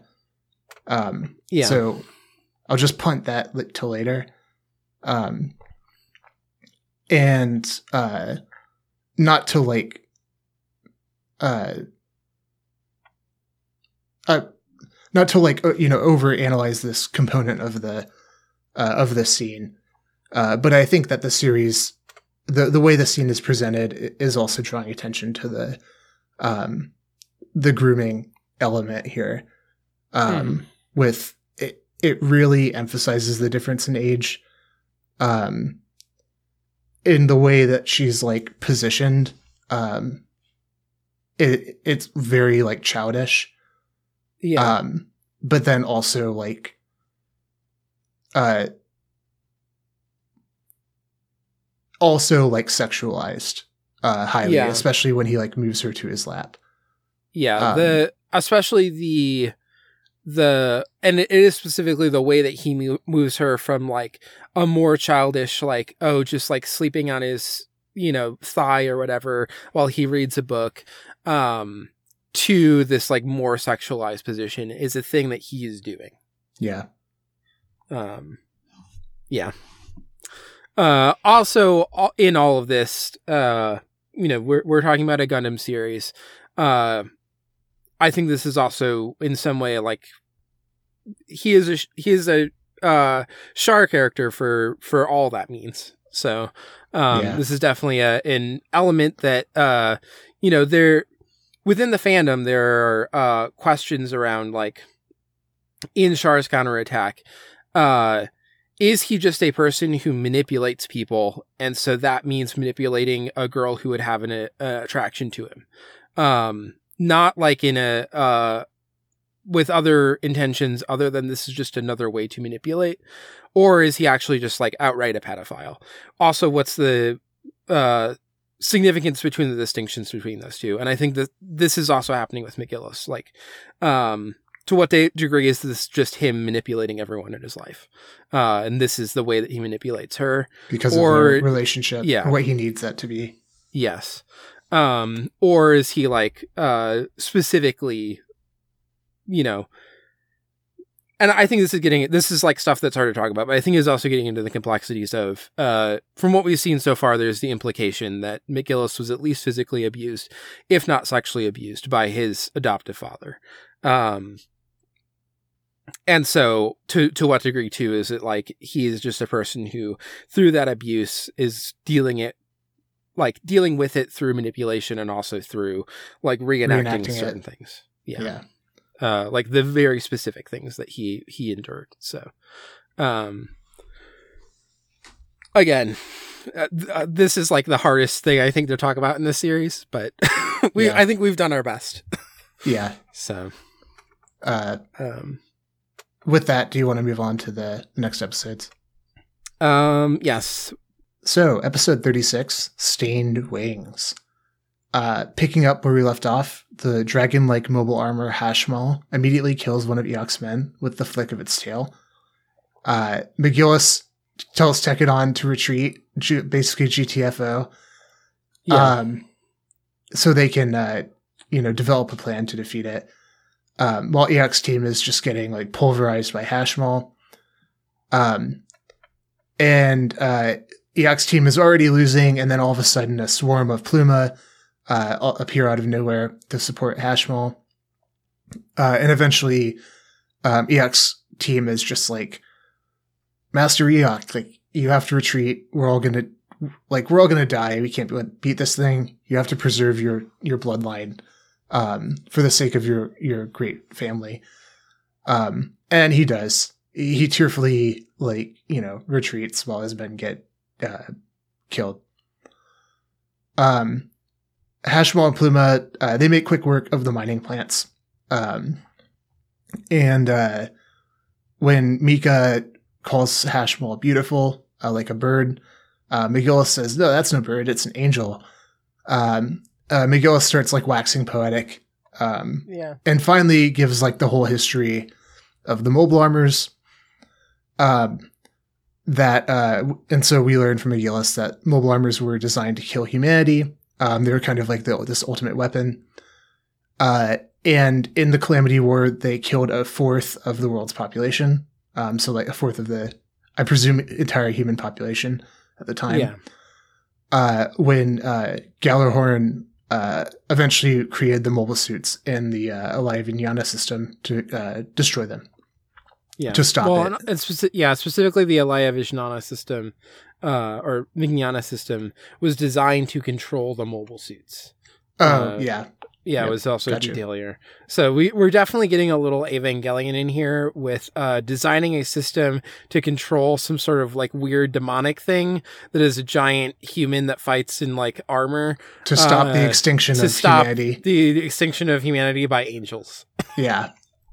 Yeah. Um, this is like, yeah, this is a satisfying amount of, of Eva uh, Yeah. trickle in. uh, I will see at like anime sometimes where it's just like, uh, you're just ripping off Eva and it's like, you know, it's boring. Um, yeah. this is this is a good like uh you, you see the influence in here but it's like it's well done um uh and mika is like well you know i'll crush that too uh undeterred uh mcgillis uh in collaboration with um well so yeah in this moment mcgillis is like developing a plan to ambush hashmal um and he's like, you know what? Uh, I wasn't planning on it, but when Iok brought up that Order of the Seven Stars thing, that does actually sound pretty good. So let's Yeah. see, uh, let's see if I can get one of those. I didn't want to wake this thing up, but now that it's awake, like I might as well might as well. It's it's right here. like I could somebody's getting it, or humanity's being uh extinguished. So like somebody has to get it. it. yeah, I I will say it, it appears that McGillis like genuinely does not want um a bunch of like a ton of people to be murdered by the mobile armor. Yeah. uh, and was like j- didn't want it to be activated uh, for that reason. Um, so to be fair to McGillis here, uh, he he he also wants to like stop the mobile armor from killing everyone on Mars. Yeah. It also like to be fair to McGillis, who again is a groomer, and I don't need to be that fair to, you, but to, like to be fair to McGillis, if I was not intending to wake up a, a monster that will destroy all of humanity, uh, and then just accidentally because of my actions and someone being an idiot, it woke up, I would then be like, well, I want to stop this, and it would be cool to get the the you know the the power and prestige from stopping it. So Yeah, right. yeah. Um, uh, we so also we learned that Hashmal is uh, self repairing. Um, it uh, the Pluma uh, repair it, and Hashmal itself can create new Pluma. Um, so it's kind of like a Yeah. repairing cycle. It's it's its little babies. Uh, yeah, they're they're adorable. um, they uh, they deduce that it's going to go to uh, Crease. Uh, is it Crease or Creasa? Uh, I think it's it was, Crease. I think it was like Crise or or Crise or something. Um, We looked Then- this up. It's the one that that continues to plague me the most. Of I've no idea how you say it. Uh, well, okay. I'll just go crease. Uh, crease. Um, they deduce that it's going to go to crease. Um, because it's uh, it goes for the highest population. Um, and uh, so they're going to ambush it on the way. Um, Cruise. Cruise. Kryuse, So so yeah, Cruise. Kryuse. Okay. Um, so uh, they told the residents of Kryuse to evacuate. Um, however, uh, Kudelia refuses refuses to evacuate uh, because the person who, uh, if she did evacuate, she would be taking the spot of someone else. Um, and also, uh, if she runs, then that that means something, uh, and everyone will understand it. Um, and uh, so she's not going to, because that's um, that's not who she is, and that's not what what she wants to be. Um, and she's still like for the people. Uh, so that this is her statement. Uh, Atra is like moved by Kudelia's decision and uh, determines to stay with her. Uh, McGillis. Oh, and then uh, uh, I think in this moment Mika is like, okay, um, I accept that. McGillis gives Isurugi his Helmwige Reincar, uh, which is an improved version of the Grimgerde.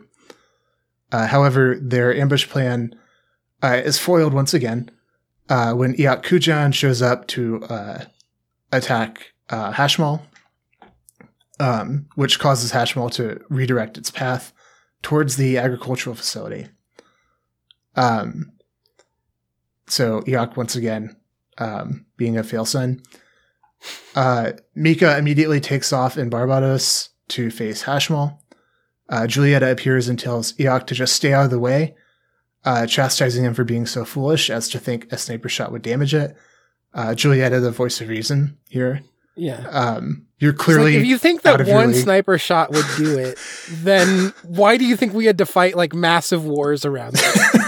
you idiot. yeah, Iok, you're just you're completely out of your league. Just like yeah. go home. Uh, I I do appreciate how much Julieta just like unthinkingly disrespects Iok. There's a scene. Um, I think it's in. I, I'm pretty certain it's in uh, 37, where Yeah. it's like Iok is doing his last like, oh, I'm gonna go fight, and we get like an extended shot of Julieta's face with this like he's talking about like, oh, I have to avenge my my men, blah blah blah, and we get this shot of her face that's like again, it's extended, and she just has this look of like incredulity it's like frustration and incredulity. Like Yeah. you fucking idiot. I I think in the synopsis for for episode 37 I described it as much to Julieta's chagrin. Okay, yeah. Um, Yeah. there's a great moment in these in these Yeah. episodes. Uh, uh, anyway, um, Tekkadan faces off. They engage Hashmal and the Pluma, um, but it ignores them to attack the agricultural plant. Um, and uh, uh, Hashmal unleashes this like Godzilla beam um, that it has. Uh, Ride heroically like jumps in the path of the beam, trying to block the attack. Um, but he re- he just like bends the beam around him uh, because of the we learned that the nano laminate armor uh, is like actually really good at um, defending against this beam. Yeah. Uh, this so is he- why there aren't beam weapons in uh in this world is because it's not effective against the armor. There you go. Uh, so he like deflects the beam around him. Um, it turns into like a shot of spray beams, um, and it still like destroys the plant that is being targeted completely. Um, which you know it would have been destroyed anyway. I think is the point. Yeah. Uh, but he he doesn't he can't he is unable to save the the people or the plant. Uh, and then Ride is swarmed by Pluma, and he's nearly killed. Um, we get a kind of harrowing sequence where he's like, you know, desperate. Um, this is also like a a type of sequence that could be in Eva, um, where you see is just like desperation and um, The like cockpit Dawning- getting darker as like more and more stuff you know crawls up over him. yeah, like dawning realization that he's like going to die imminently. Yeah. Um, but um, as he often does, Mikazuki flies in at the last second and saves Ride. Um, uh, as McGillis and Isurugi move to the site of the battle, uh, Isurugi comments that McGillis seems to be having fun. Uh, but McGillis says uh, unexpected changes can mess up plans. Um, so it's kind of like, oh, um, the plan got messed up, but you're not like you don't seem to be too perturbed. You seem like you're enjoying um, what's happening. And McGillis is like, uh, I think the gist of this is that he is like, um, it's like a satisfying challenge or something. Yeah. But also a certain amount of like I also do just like it when all of my plans go the exact way that I plan them. Uh, Yeah. yeah. um, as if to punctuate the moment, uh, they come across Vidar in the Gundam Vidar, who stands in wait. Um, unlike Ein in the Graze Ein, I do feel like Vidar and the Gundam Vidar is a, a notable distinction. Okay, so that's that's telling me some, some Yeah. something.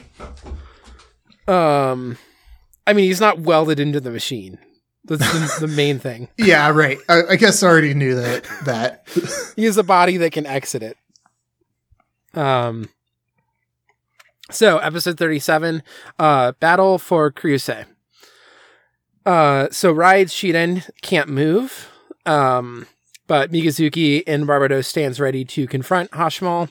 Meanwhile, McGillis is scanning the Gundam Vidar, but can't identify what the frame is. Um, Vidar prepares to control McGillis here, confront. uh, I think. or confront McGillis. Yeah, this is me. Also, Lem is is invading. Uh, this is me not looking as I'm taking notes.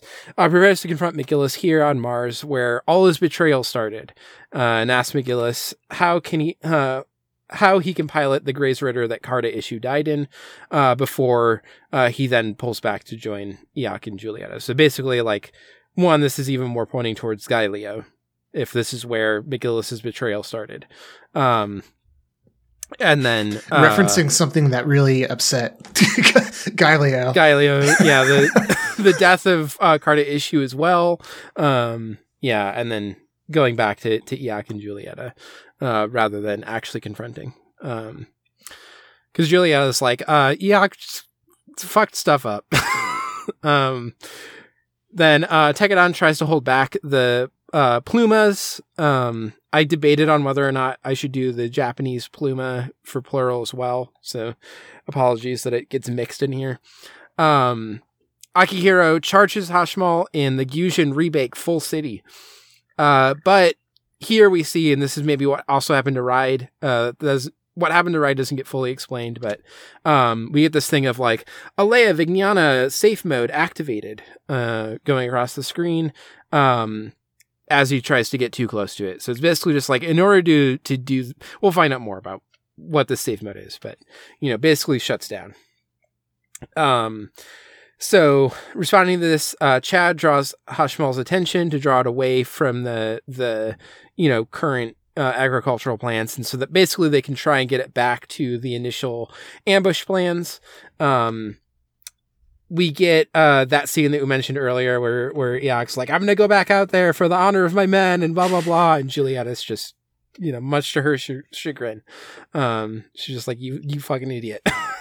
um, old man Yukinojo is looking after Akihiro and Mika. Um, and uh, Akihiro is still unconscious from from the safe mode. Um, and uh, you know, Mika's there and saying, uh, "When I tried to to go, uh, oh, you're you're writing the name of. There we go. Thank you." uh, um, and Mika's like, "Yeah, when I when I tried to, Barbatos wouldn't listen to me anymore." Um, then I had written a guy with a regent haircut whose name I forget. You've helpfully replaced it with Zach. Uh-huh. Zach says that the mobile suits are trying to shed their limiters to fight uh, the mobile armor. Um, and this is conflicting with the safety limiters on the Alaya Vijnana system um, that protect the pilot. Um, and everybody's like, How did you know that? And he's like, I've learned a few things. I studied And, computer science. yeah. I, look I at have a the system log. computer science. Yeah. uh, so Yukinojo and uh, Orga are sort of talking, and they're like, "We're determined not to let Mika go out there because, um, you know, it, it would basically involve turning off the safety limiters, um, and we don't want to risk Mika." Um, and uh, also they don't they don't want to set Akihiro out there. Um, and they specifically sort of reference the the incident at Edmonton where uh, Mika let uh, you know Barbatos go sicko mode basically, and then lost his the use of his right arm and eye uh, as a result.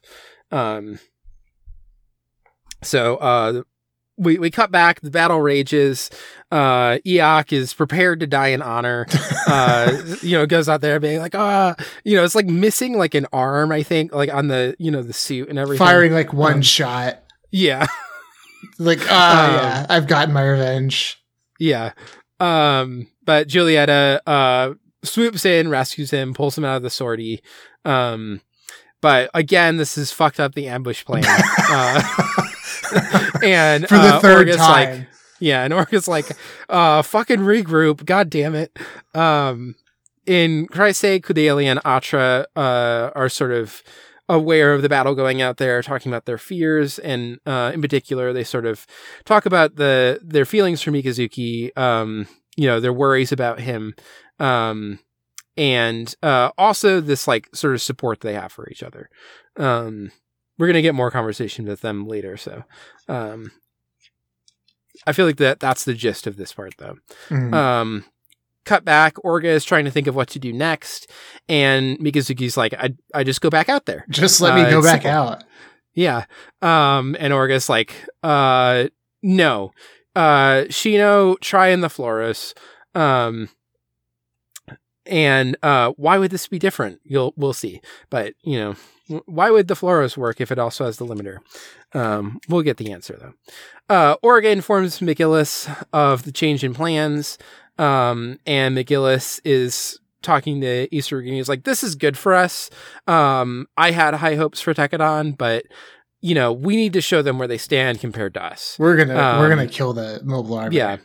If Mikazuki, like Mikazuki not being out there means that we have a better shot of getting the kill on the, on the mobile armor. So, um, this, this is good news for us actually. Uh, cut back. Uh, Mika's like, just put me out there, coach. Like, come on. I don't want to sit here warming benches. Put me out there. Um, and Orga continues insisting, sit this one out, Mika. Um, And uh, when Orga is like, you know, if, if it comes to it, I will go out in a Shiden rather than like you going out in Barbatos and, and risking yourself. Uh, and Mika says, no, I won't let you. And uh, we get the cut there. Um, so, uh, and we cut to uh, Iok safe away from the fight. Uh, and Julieta is like, okay, now that I've taken care of you, idiot, I'm going to charge back in there and try and steal the kill before Tekkadan or McGillis are able to get it. Because unlike you, I actually know how to fight and I, am confident in my abilities. Definitely not underestimating this Yes. thing I'm about to fight. Um, then uh, the renewed operation begins. Uh, Ride um, is in the Ryuseigo, uh, engages with Hashmal, uh, and is finally able to do this thing that they've sort of been trying to do as part of all of this, which is to separate Hashmal away from the Plumas, uh, to sort of isolate them a little bit to make it easier to take out both um, independently. Uh, at this moment, we see Shino transforms the Flauros, which this is the moment where he says it's the Ryuseigo 4, uh, into a cannon and fires into the gorge. So this is why Shino going out in the Flauros is still a viable option because he can fire from afar. Uh, and it like uses the, it has two Ahab reactors and it uses them to like charge up the shot or whatever. Um, I think this is our first transforming suit, right? Yes. Um, but uh, yeah, fires into the gorge, which traps the plumas. Um, there's like you know rocks falling and everything. Uh, Hashmal is now separated, and uh, Julieta comes in to attack it, uh, as does Isurugi and McGillis. Uh, but Hashmal's just too fucking strong. stand no chance. Yeah. Um, and so the mobile armor is prepared to kill Ride. Uh, but Barbatos swoops in to the rescue once again. Um, as he's wont to do. Uh, we then get to the flashback to the continuation of the conversation between Orga and Mika. Uh, so after the no, I won't let you, uh, Mika basically says, I'm the shortest route to success. And you said, like, we'll take the shortest route to get there. So why aren't you using me? Um, Orga is still like, I don't want to lose you in this fight. Um, you know, it, it turning off the limiters means that I could lose you to the machine. We saw what happened at Edmonton. Um, and Mika says, uh, my life was given to you by you, or, or given to me by you, Orga. Uh, and so I'm going to use it all up for you if I have to. Um, so we cut back to the battlefield, and Mika tells uh, Barbatos that he is going to unchain the uh, Gundam Barbatos. Um, and in that moment, his eye begins to bleed again. Uh, episode 38 Hunter of Angels. Uh, Mika does, in fact, unchain Barbatos and charges in. Uh, and then, for some reason, we cut to one month later, um, where McMurdo, uh, where McMurdo is uh, talking to Orga and tell um, and saying, you know, tell me the story of Tekkadan and the King of Mars. Um, meaning, like, you know, tell me the story of the fight. Yeah. Uh, and then we jump back to watch the fight. uh, Barbatos moves with uh, like ridiculous speed and power, um, and it basically is fighting um, Hashmal one on one uh, in a particularly brutal battle.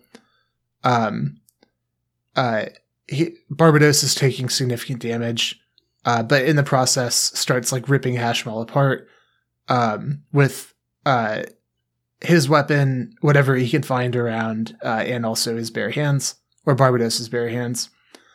Um, and then finally takes the like massive cloud strafe sword from uh, Isurugi and uh, finishes Hashmal off with it.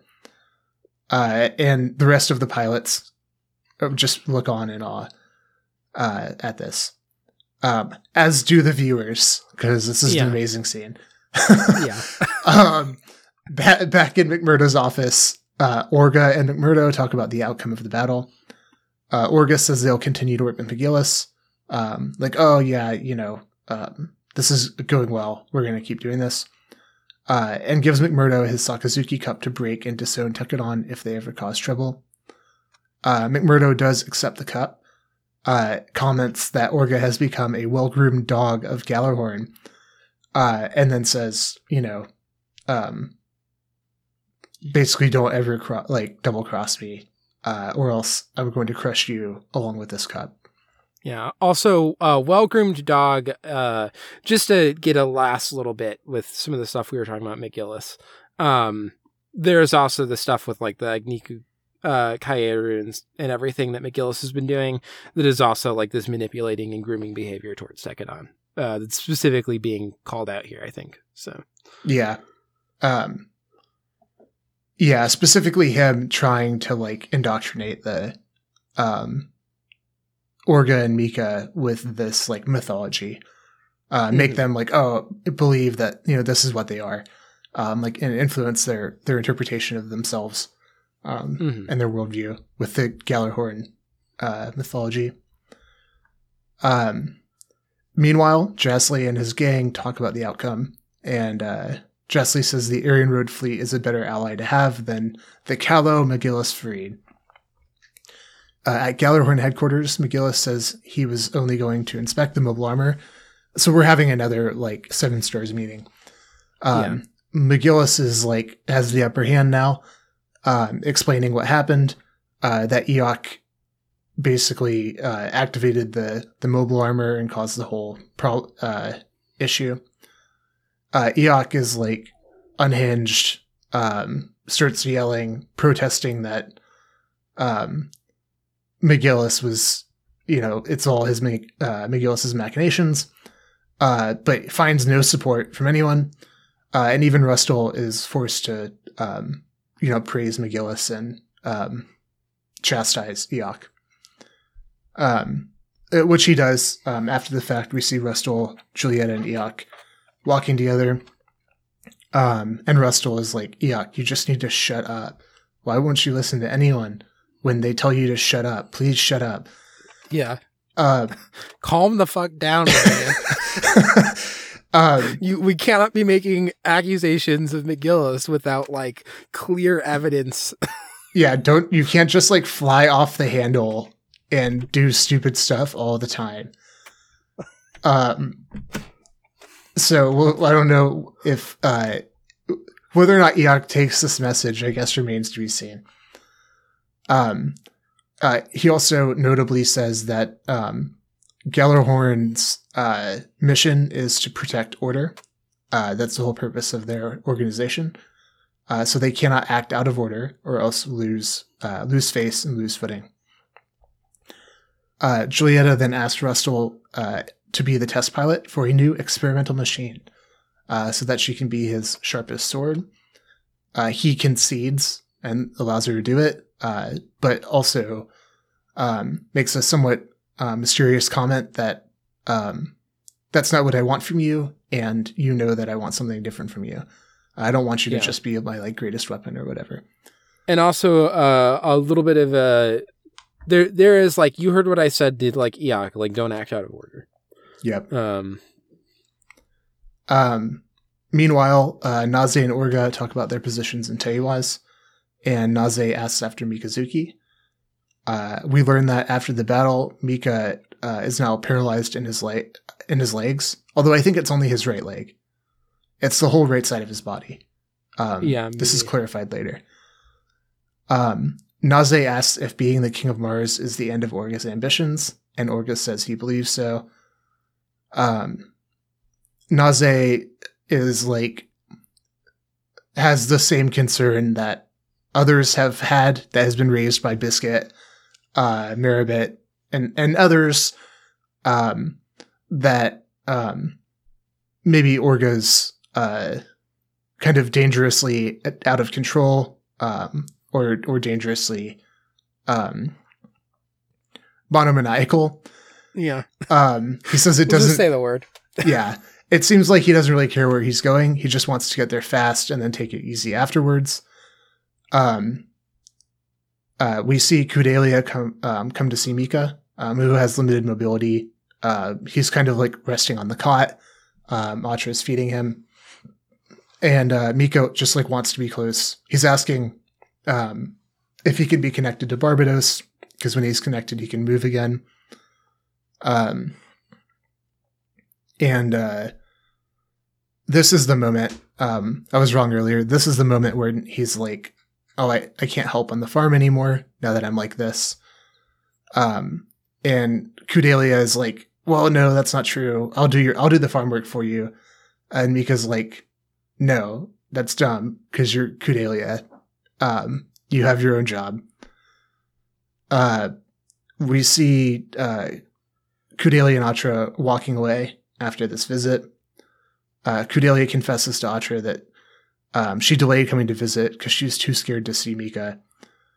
Um, and uh, Atra is like, well, you know, weren't your fears assuaged? Like, because he hasn't changed at all. Um, he's still just the same old Mika.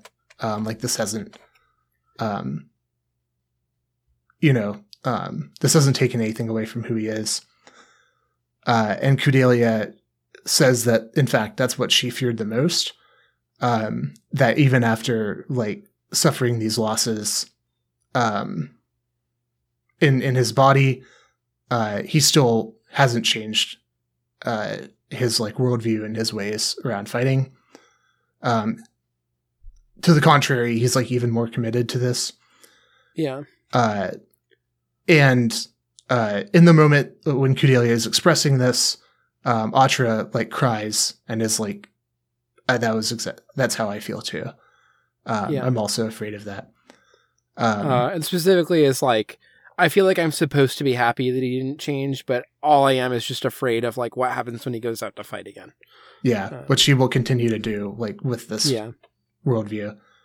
Um, and yeah, if if he goes away again, he might never come back. We might like lose him completely. Um, Kudelia goes to comfort Atra, um, and then Atra is like, "I need you to do me a huge favor." uh, it's like anything, bestie. uh, you need to have a baby with Mikazuki. Um, and Kud- Mm, was not expecting that one. yeah, and Kudelia is like, huh? Yeah. Uh, and then we cut away. Um, at McGillis's office, uh, Isurugi reports about Gaelio's death uh, and the burial of his remains. Um, so McGillis is clearly like requesting Isurugi to uh, research all this. Um, Yeah. It and Isurugi reports uh, Gaelio died um, on the battlefield. Um, here's like the official report, uh, and then the Gundam Kimaris was returned to the Bauduin estate uh, Mc- McGillis asks Isurugi what his thoughts are on Barbatos. Uh, and Isurugi is like, um, well, uh, it was, it's incredibly powerful, but there was something, uh, like, it disgusted me. It was loathsome, um, in the way that it, uh, charges towards destruction. Um, I, I actually put this whole dialogue in the notes, so we might read it later. Yeah.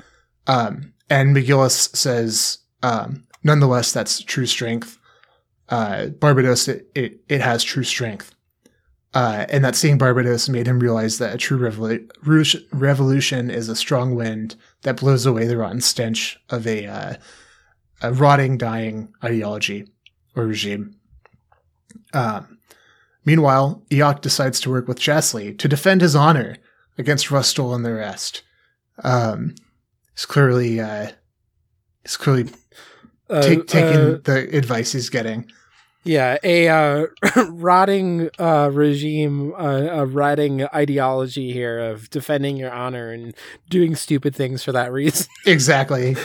yeah, this like decayed uh, form of yeah, this de- decayed like formalism and uh, uh, like ineffective aristocracy um, that's just obsessed with its own like status. Um, we're yeah, we're definitely we're definitely getting a lot of that. Uh, Orga, um, we have a scene Orga of Orga like walking by himself um, in a hallway, reflecting on Naze's words, and uh, seemingly like genuinely reflecting, struggling with this, um, but reaffirming that um, he is not uh, doing this like for himself. He doesn't want to just take it easy. Um, he's doing it for for his family, um, Tekkadan. Um, yet he's still uh, really struggling with what happened to Mika. Um, so he goes to see Mika. Uh, Mika is sleeping and um, but wakes up. Uh, and um, Mika's like, or Orga's like, ah, you know, I really blame myself for this. Mika wakes up and is like, were you just blaming yourself? um, uh, and Orga's like, ah, um, yeah, basically. And uh, Mika's like, don't, uh, don't blame yourself. We've had this conversation. Um, and also, this makes things simpler. Uh, what's happened to me it has made things simpler. Yeah, Um, here I just directly quoted what he says. yeah. Um, Kudelia said that she's going to make a world where we don't have to fight. Uh, I couldn't really understand it, but now I don't have to. I can't run anymore without Barbatos. That means I can't live without fighting. Uh, Orga, take me. As long as you command me, I can go anywhere. I won't let you apologize. Uh, and I kind of how- a, a few interjections of Orga that were, you know, not like actual lines in response, like so much as just like kind of reacting and you know, uh, a little bit of surprise, and then the end being like, yeah, all right, yeah, like clasping hands, close up of the two hands, like you know, coming together, like in the yeah, um, the the first grip when they're like, and then the scene where they're ch- their children and Orga is like picking Mika up. We get another shot of this like grasp. Um, yeah, like a, a recapitul- uh, recapitulation of that scene. Yeah. Uh, and that's how we end on episode uh, in episode thirty eight. Yeah. um I don't know if there if there's a specific place you want to start. Um there there's one thing that uh and I feel like I mean we still have half a season to go where we can talk more about how stuff with Mika is being presented. So uh I don't want to just like go off of everything from one episode. Uh there is a moment every time that I've watched this where uh like Ride is just carrying Mikazuki around. Um that's like how Mika gets around when, you know, not connected to Barbatos. Uh, and I was just like, they have like giant robots. Uh, Yukinojo has cyborg legs. earlier. Like, is there no solution? Like, There's fucking wheeled- space travel, and they don't have a wheelchair. Yeah, there's no wheelchair, and we have also seen that Yukinojo has cyborg legs. That there is like a cyborg option for this too. Yeah, Um, and maybe it's something about Mikazuki's brain, Like where like system. a cyborg lane, yeah, like nervous system, where like the cyborg leg wouldn't work, but still a, a, a wheelchair you could use, presumably. yeah. You know, That that is, yeah, that is a Yeah. moment where I'm like, come on. I, I think I think there is, and we can talk about how it develops over the, the other episodes, but there is a, a certain commitment to like, oh, look at what he's lost fighting in Barbatos. Um, that is slightly disappointing in the way that it, uh, I think uses like disability as like purely just the loss of the person.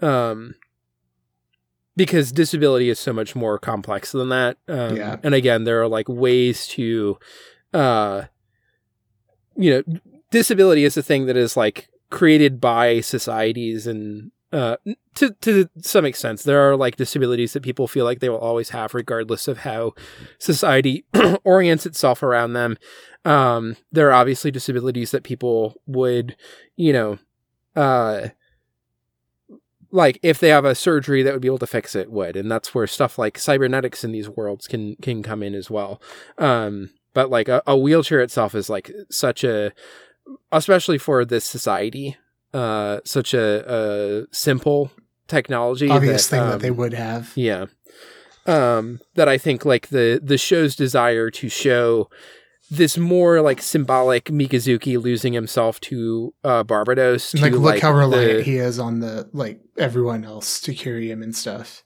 Yeah. Uh that it like it it misses like some actual truths just about disability and people who live with disabilities.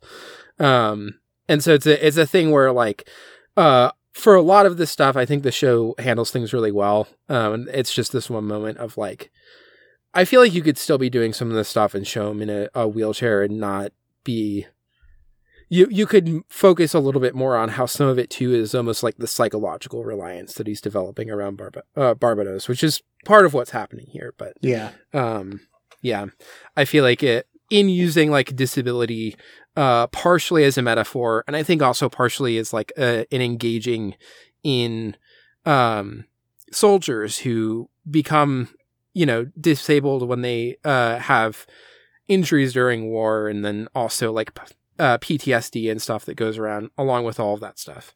Uh, I think it's trying to also talk about that stuff. Um, but yeah, it's just a moment where uh, it's specifically just the like hush carrying him around where I'm like, really? Yeah. You, you're Um, you're right to to call that out. Um, Yeah. and I think there's uh, there's obviously like an immense amount of uh, discourse and work on um, like disability uh, and like disability um, studies and like theory and stuff. Um, and I think that while like I am not the I'm not familiar with that sufficiently to like attempt uh, a reading. Although I think you've done a good job framing this stuff out. Yeah. Um, I like. I'll just say I'm not educated enough on those subjects to even attempt like to do do that reading. Um, but someone who's not us uh, could could do that, and like I think um, there there's a whole uh, there's obviously material here to, to be like unpacked. Um, yeah. but on the And I- surface, I, also think you. it's a thing of I I I think if this like entire show became about like it like it would be a very different thing than what the show is talking about or trying to do and it would be like a an extra deeper uh like Dive. complexity if it was like really trying to engage in um disability theory but i think it could bring in a little bit more of that to make some of this stuff work more for me whereas like right now it seems uh out of connection with reality in a in the way that like uh, a giant fighting robot isn't because it's like part of just the the narrative the genre uh the world these kinds of things Yeah, but it, yeah, it doesn't Um, make sense with the like within the world. yeah for for how much the other stuff in the world seems to try to uh in a thing that Gundam can often be not always depending on the series but can often do is like trying to to ground things in actual uh real world systems of you know oppression or uh ideology or politics or things like that. It just feels like a miss here to like not bring in any of that around this. Um Yeah, so. Yeah, I agree. yeah. Um, as far as uh, but also I think the whole losing himself to to Barbatos and like that dependency that he has on it is still like an important thing. So more of my complaints is how I think that could just be fleshed out more and in a way that feels a little bit less like uh disability is just like a horrible thing to happen to somebody without any of the complexities around what that means.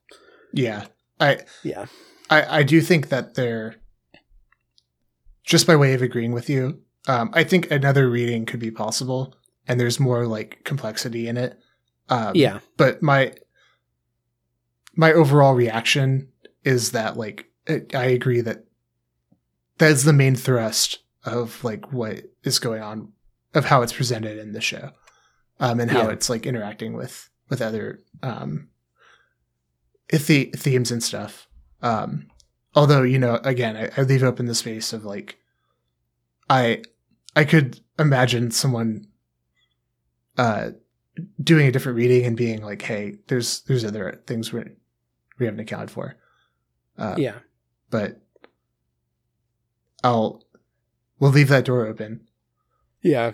As somebody who's not uh super studied on like a lot of disability theory, but I think has more than the common person, um there are definitely just parts where I'm like, I feel like this could be doing more, uh, in the way that I think it's like the series is smarter about uh Other stuff. you know economics and politics and those sorts of elements being brought in.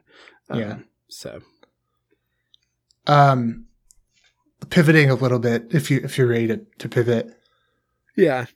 Do do we want to go entirely else, or do we want to still stick on Mikazuki?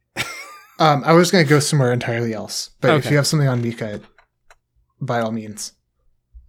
Um, I I mean, I guess a lot of it is stuff that's sort of uh self evident within this, but maybe like a, a recurring theme that we've kind of brought up is a lot of the the fears that people have around losing people um hmm to this violence.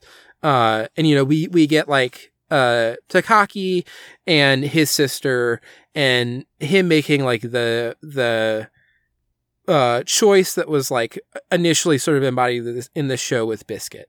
Um but we we've got multiple other people who sort of are expressing fears about losing people when they go out to fight. Um and I think it's significant that with with Mikazuki, uh, we have three different characters who have these fears. Um, we have Orga, uh, Kudelia, and Atra. Um, and then we also have like more so than than a lot of the other situations, um, where either it hasn't happened yet and it's just being foregrounded here, and you know Takaki chooses to leave uh, Tekkadan to to not have that be realized. Um, and uh, some of the other ones were sort of before this was really being pulled in, where we you know we get Biscuit dying or whatever. Um, Aston is sort of a before this is like fully mounting as a fear. Uh, the fears are sort of coming out after Aston. Um, but anyway, like all this around, like Mikazuki is the one where where we are seeing it, and we are also seeing it as like a drawn out process.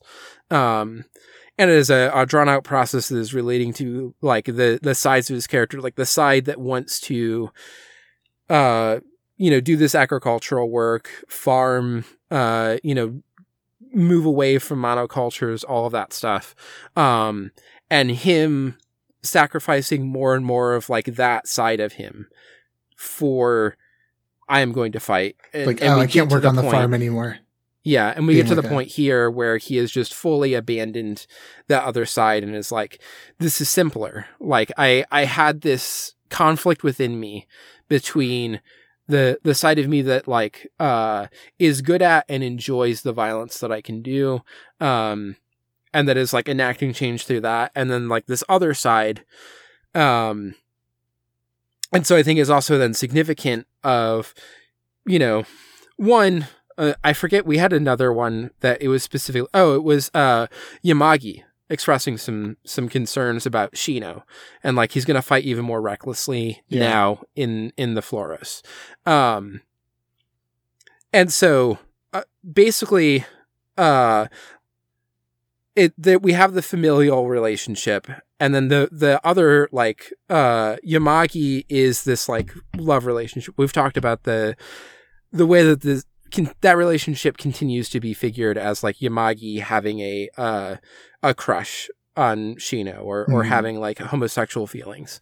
Um, and then obviously that's also what's happening with uh, Atra and Kudelia. They they love uh, Mikazuki in this way. So I think also to some degree there's like a coding of Orga's fears around Mika as also going into that. Um, as we talked about with the like other conversation Yeah. uh, where where Mika's like, you know, I need you to, uh, I need you to snap out of this. Everything. that, that like extremely scary conversation. or- In that was the end of uh, season one. I need you to tell um, me who to kill, what to destroy next. Yes. Yeah. Um, so some of that is being coded, and like Orga has those fears, but after there is this sort of this sort of breaking between the like two sides of Mika, uh, and again, I'm like setting aside the the qualms I have about how disability is being brought in here, but like Yeah. talking about the actual like the character stuff that's happening here, the uh, the internal thing that's happening with Mikazuki, that's being uh, I think somewhat uh lazily or, or could be like drawn out more or, or emphasized more at least in this episode again maybe later episodes uh do this stuff more justice than i remember um because we're we're getting into territory where there's less and less stuff left that i remember Okay. um but uh but also as i'm seeing stuff i'm remembering more stuff like I basically forgot about a lot of stuff with uh, certain characters that now that I've seen, I'm like, oh yeah, I remember how this ends. Mhm. Um, but anyway, uh, in that split, Atra and Kudelia, they have the dream of the farm and are now even more afraid of like, you know, it feels like that dream is like almost lost. And now what do we have left? Like we, uh, we just want like the person to return to us. And Atra is like, uh, I need like, I need some sort of continuation of even if it's just the line of Mika, like Mikazuki's blood in the form of like uh lineage. I need like something from from Mikazuki to hold on to beyond this because I think that this ask of like Kudele, I need you to have a baby uh, with Mikazuki is this like last ditch effort- effort to save anything. yeah, the um, desperation. Yeah.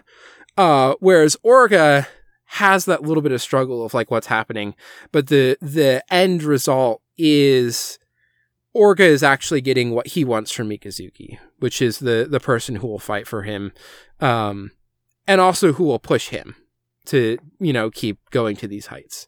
Uh, that like their the the relationship between Mikazuki with Kudelia and Atra, I think is significantly like healthier for Mikazuki as a person. Um, we saw in some of the previous episodes how like one Kudelia and Atra, and we continue to get these through th- these episodes support each other. But we also saw moments where they were able to support uh Mikazuki, but I feel like that's happened less as this has gone on. Um as he seems to become more and more distant from them throughout Yeah. these episodes. Um and at, he he is but uh in that he is like moving more towards Orga, which is I think being figured as like a more toxic thing. That that relationship has this like toxic element that got drawn out in that that uh you know I need you to tell me who to kill. yeah, Um The- so That yeah, absolutely. Um this scene is so much the like counterpart or the the extension and then like the uh like inversion of the prior scene where well well first let me say like and I, I want to call this out because I don't know if I Yeah. uh, if we said this earlier, but like when Mika is like, "Oh, this makes things simpler," um, because now I can't live without fighting. Like this is Mika's like own interpretation of his like Yeah. situation in this moment. Um, and this is him like reacting to like being disabled and, and all these other things that are happening. Um, yeah. I think that it's important to like recognize that um like Mika in the same way that like Kudelia is having these like internal struggles, um Mika is also having these like internal struggles um in a way that with his character in particular it, it, it's hard to um to see always because he's so resolute like Yeah. so much of his character is is like him being like so resolute and determined um, and also like stoic, and stoic just the way that he interacts with people. Um, exactly he d- he does not show emotions readily. Um, you know, even in like moments of tenderness where he's like with Kudelia and Atra, he's still kind of uh fair. Like there's the part where they're like trying to comfort him, and he's almost just like, "What's going on?" yeah uh, the part yeah. where they're like petting him at the end of like season one or whatever. yeah um Um, and he's like holding them but um what he's like expressing verbally and like affectively is like minimal very you know? subdued. Yeah. or subdued. Um, and so I think it's easy to like react to Mika in a way of like, you know, whatever he says, it's like it, authoritative. Like, oh yeah, no, that's just like Mika is being like right, um, about about the situation and like what's necessary. Um, but I think behind that, uh, and this is an instance where you know I, f- I feel like the the show's character work is is deep. Um, because it invites you to look through this very like opaque uh, surface and be like, Mika is also like desperate and struggling, um, with like not only you know what's happened to his body and like the trauma of all of the shit that he's gone through, um, and then just like his whole life writ large, um, the whole arc of his life and and how much of that has been uh, a struggle with um, you know, fighting for his life and, and violence. Um, so like the weight of all of that is is so forming his worldview and his like uh his view of like what's possible and his identity.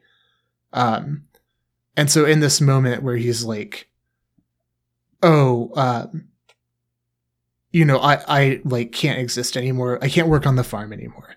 Like, um, this, these events and like the the consequences of these events um, have just like pushed him into this thinking that um, he's like giving up on this uh, dream that it's not viable for him anymore, and that his only like Yeah. meaning and utility is uh, being one with Barbatos and like the violence it represents, and so on and so forth. Um, but again, that's just like his interpretation of, the situation. Um, and I think like what's happening in this dialogue, um, whereas the previous dialogue was like Orga reconsidering, um, like struggling with his, um, like his relationship to violence, um, and then the meaning of that violence in his life, and like the possibilities, uh, of life, you know, outside of that. Uh, and then Mika being like, no, no, no, I need this particular version of you. Um and so i'm going to like push you towards that. Um i want this conversation to end with like the status quo of like you're still this version of you.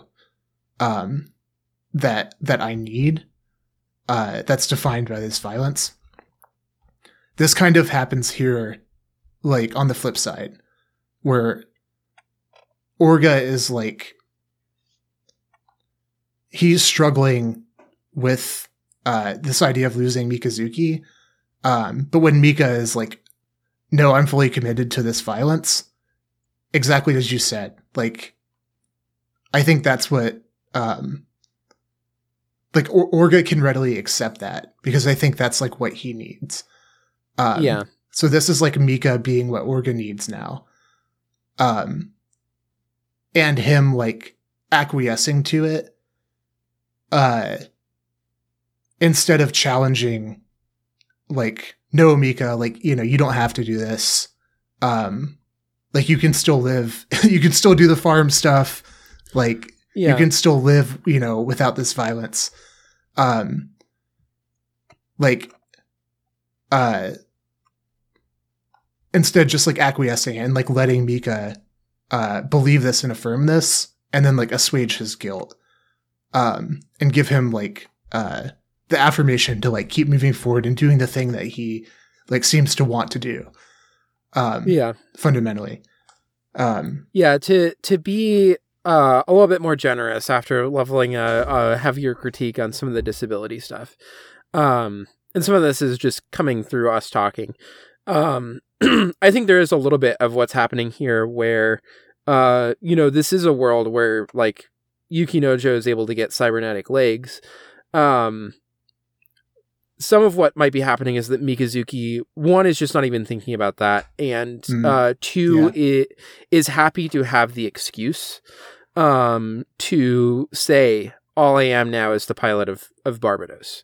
Um, that like I was having this like internal struggle, um, and in a way where like you know uh, we saw early on Mikazuki being like, I want to be able to help work on the like suits more and doing the work, but I can only do the man- manual labor uh, labor side of it. Um, I can't do the like fine tuning and stuff uh, because I I don't know how to read. Um, and then he learns how to read. Then he lo- loses the, the use of one arm, and he's like, "Well, I guess I can't work on fixing up the the mechs anymore. I, I'm just going to farm and uh, you know, uh, pilot Barbatos. But at that point, since he's able to read, you would assume he would be able to, if he really wanted to work on fixing up the mechs, he would be able to do the same stuff that he's doing towards figuring out our agricultural, uh, you know, ideas for for Mars. Um, he'd be able to turn that towards, oh well, let me do the fine tuning side of the me- the mech stuff. Yeah. Um, but is kind of happy to to give that up. And when we, whenever we see him in the the you know hangars outside of being inside uh, Barbatos, he's like sleeping on the ground and stuff. Like you, Hush thinks of him as the useless one at first. Um, and so here, there's also the certain amount of like, ah, yeah, maybe I could be doing like the reading and planning and stuff for uh agricultural stuff and you know there'd be people who'll be doing the the more manual labor around the farm but um it's easier to just have hush carry me around than like uh you know and and to say like well just hook me up to barbatos because there i can use my limbs and stuff even though that's also a a thing that is going to be confining him in, in spaces where he's not moving around uh Yeah. in the mech you Actually, know? like grappling with this dilemma that is like that I'm faced with is like I don't something I don't want to do. It's like too Yeah. difficult in a way. Yeah, and so the the easy thing is to just say, well, all I can be now is the pilot, and why don't you just put me in the machine, and because then I'll be able to use my my arms, you know, um, and then I can just sit in Barbatos and like do And- things with my hands. Yeah, and also like the idea of capability in that as well. Um, and Yeah. this I think is tying into like the um, know the points raised earlier about like Mika's sadism or whatever. Um, but in Barbatos, he is like the most powerful entity potentially in this world. Yeah, Um, and like that extreme level of like power and capability. Um, I'm also, this is dawning on me as we're talking about it. Um, but we see this with Orga, like desiring the power and the capability. Um, and that like, it makes, that makes you feel good, right? Like, um, Yeah.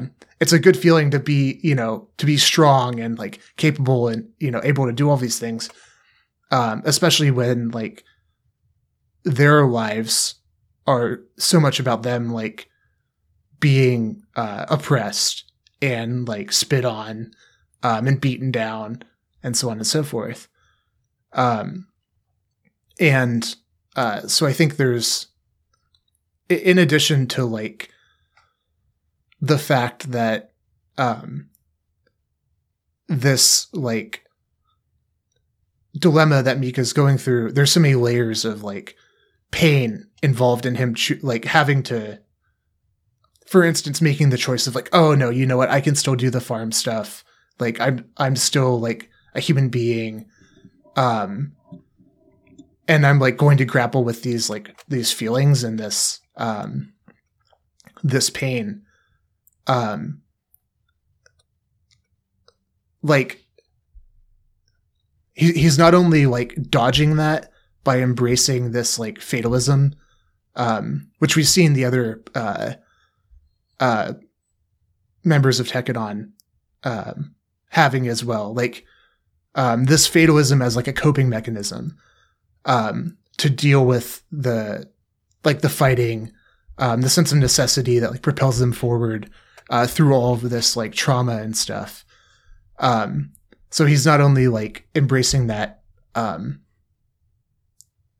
kind of like embracing that fatalism um, to dodge the uh, some of the like actual emotional um, stuff uh, that's going on, but it's also like him giving up Barbatos and not being that anymore is him giving up that like that power and that capability that he feels in the in the Gundam. Um, yeah, which is like uh I think here we we see his like desperation for it. Um like more and more as his body like you know, as, as his bo- body becomes like more uh disabled and then like, you know, I think in the way the show's framing it like less capable um that the psychological dilemma of that like the pain of that is that you know in the Gundam he's so extremely capable and then out of it he's so like you know not. Um, yeah. So like that's another layer of, um, I think him like wanting to be back in it and wanting to identify with it, um, and continue like piloting it so like desperately. Yeah. Um, and also that like, you know, there there are all these other there are cybernetics and things that might in some way be a, a you know could potentially and again there's probably some sort of nervous thing, uh, nervous system thing involved with uh this these damages just given what the uh Alaya Vijnana system is, but um you know all of those things are like uh more complex and probably to some extent limited solutions than well if i'm just in it my my arms and legs and stuff work um you know Yeah. uh like when you hook me up i all that stuff works that's just simpler too um and so if i just become more and we there's so much other stuff like i wanted to bring up a little bit about the the fight uh, and I don't know if this will transition to us to something else that you wanted to talk about. Uh, but we get that that battle with uh Hashmal with um you know Mikazuki just one demonstrating the incredible power to like single-handedly take down this thing that can uh you know destroy It's like a doomsday weapon.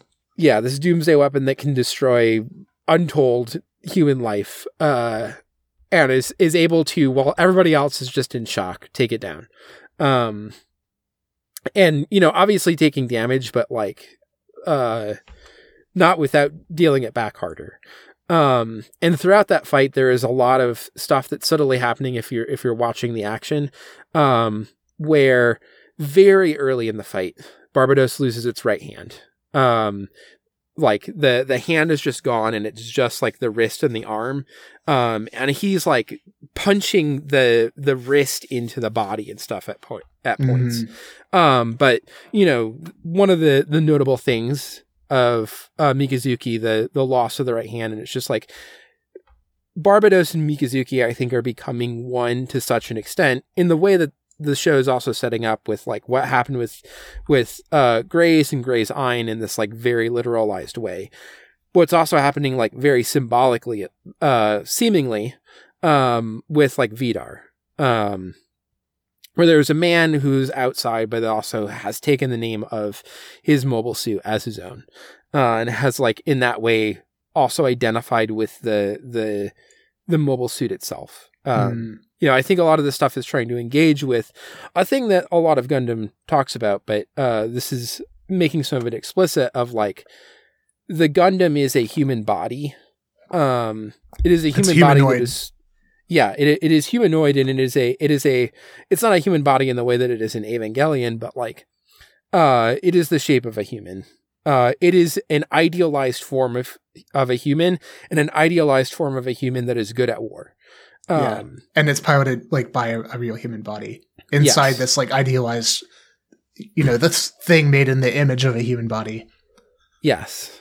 Um and here we get this like very clear uh identification that's happening between pilot and and you know mobile suit.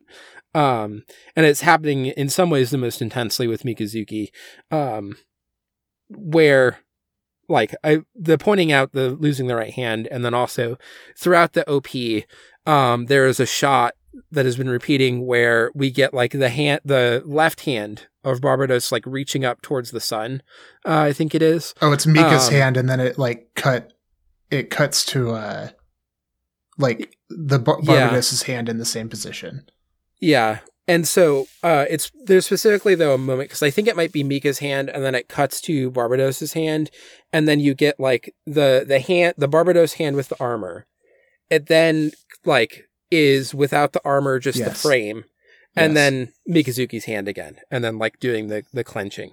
Um, and after the battle, the Barbatos has seemingly lost that left arm as well, and you get just a shot of it just like sticking up out of the earth in like basically the same pose as the OP.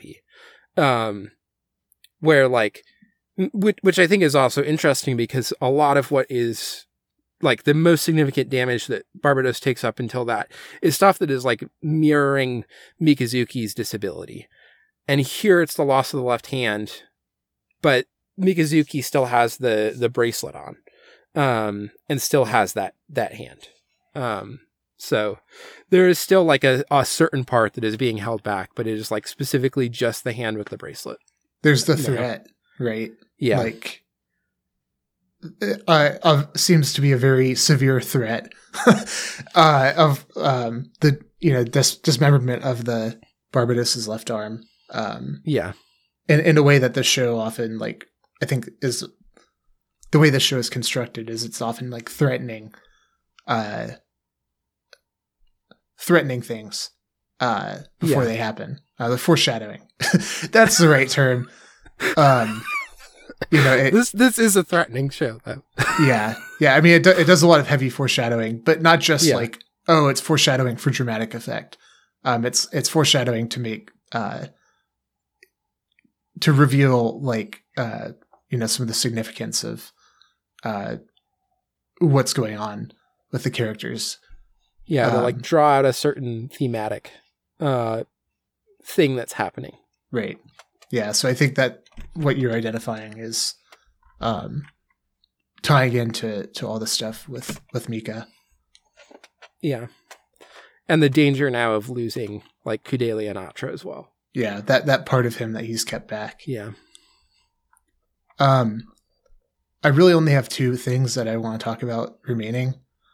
yeah, Um I want to talk a little bit about Gjallarhorn and then I want to talk about the mobile armor.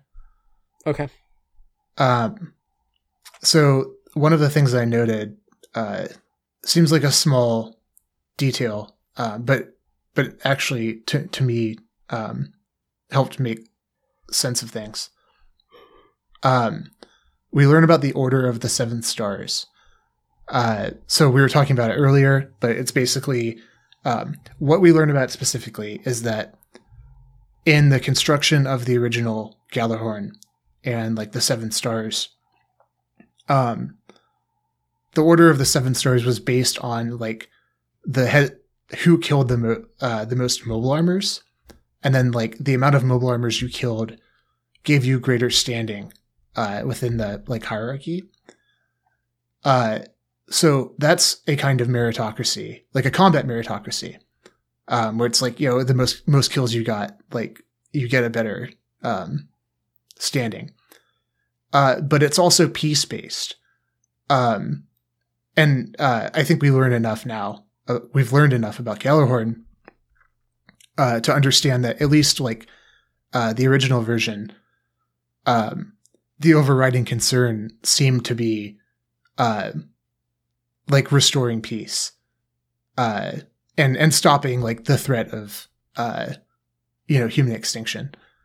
yeah, Um, so we have this like combat meritocracy, um, but it's also for the purpose of like very much ideologically grounded as like uh, for the purpose of peace, uh, thus revealing uh, a very important contradiction at the core of Gjallarhorn, uh, which values like the strongest fighters and strength Mhm.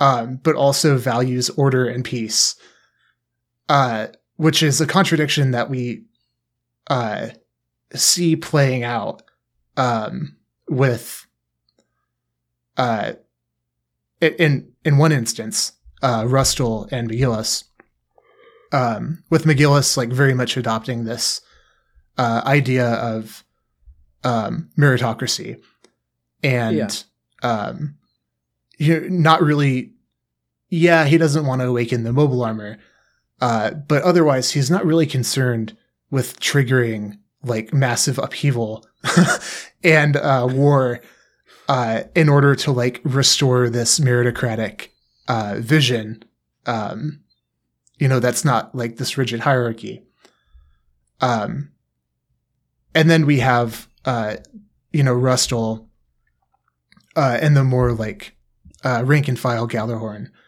yeah, uh, and like the Arianrhod fleet as a an institution, which currently we mostly just get as um, Rustal, Julieta, and Iok.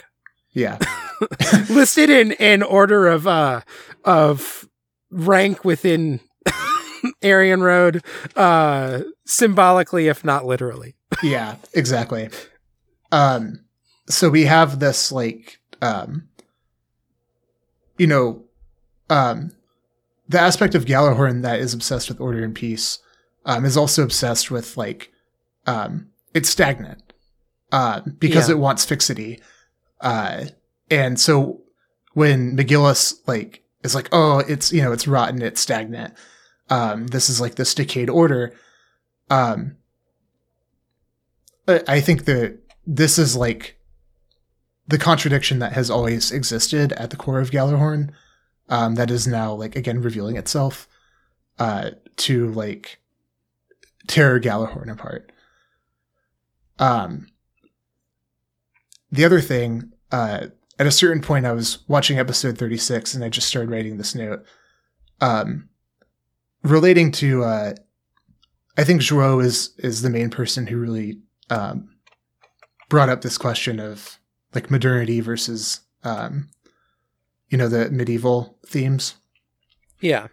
Uh, but it occurred to me, um, Gjallarhorn rolled back modernity because the advancement of technology and warfare was going to destroy humankind. Uh, is what we learn. Um, Yeah. so like the mobile armor being this like peak of weaponry and technological advancement um but finally reaching a point of um where like it was going to to destroy uh humankind. Um so Gjallarhorn like you know destroys the mobile armors uh buries them suppresses the knowledge um and then like creates an order based on this like uh this uh artificial like version of the past. Um uh, that that then gets like structurally implemented uh and and maintained through like you know suppression um uh so they're creating this kind of like enforced stasis in time uh this this artifice by like literally burying the uh, modernity or the present or however you want to um, characterize this. Um, but uh, the emergence of the mobile armor, like the excavation of it, um, is this like critical uh, rediscovery of modernity. It's like this shock, um, almost in the way. Uh, um, we already did an episode on independent people, so I'm not worried about spoilers. Um, Yeah. but in that novel, you have this shock moment uh, where you're like, you think you're in a certain time. Um, there's this like the first, you know, quarter third of the novel. Uh, the world order is like from a certain era, you think, uh, and then you like it's revealed uh, shockingly that like no no no this is like way further in the future than you than you think um and there's this moment of like um there's this alienating effect for the viewer um where it like casts the whole um the whole world into like a different light it creates this distance um because you're like fully enmeshed in the world of like whatever you think it is 1700 um Iceland or like 1800 or something uh and you're like uh again like fully enmeshed in it and then it's like oh no it's like 1910 uh Yeah. and it breaks the the frame in this way um And in the city, people are talking about Marxism and communism. yeah yeah and you're like what the fuck is happening um but it breaks the frame in a way that like um makes you reconsider uh everything about like the original uh order that every that all the main characters are existing in that you got presented first um, Yeah. and so one of the things that's so great about these three episodes when they excavate the mobile armor um, is like the mobile armor uh, the excavation is literally like symbolic of excavating um, like this past which is also the future uh, or like the real present uh, because Gjallarhorn has like you know suppressed it and created this artificial uh, order. Um, and of course it's like this incredibly destructive uh, moment as well uh, because it's a complete like upheaval uh, for for everything that Gjallarhorn um, like has implemented and achieved.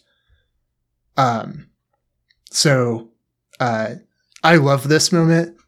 Yeah. this was really great. to to also like expand on this more because I, I think this is also interesting in that the way that most of the characters approach this like uh upheaval like this uh unearthing of modernity is uh for the most part aside from Mikazuki a a very medieval approach and solution which is the knight slays the dragon that like the mobile armor I think there's an intentionality in its design uh being dragon like yeah. and also speaking of it as like an angel as well having this like uh sort of religiosity towards it um and Iok is the most comical. I am a knight who is going to go slay the dragon.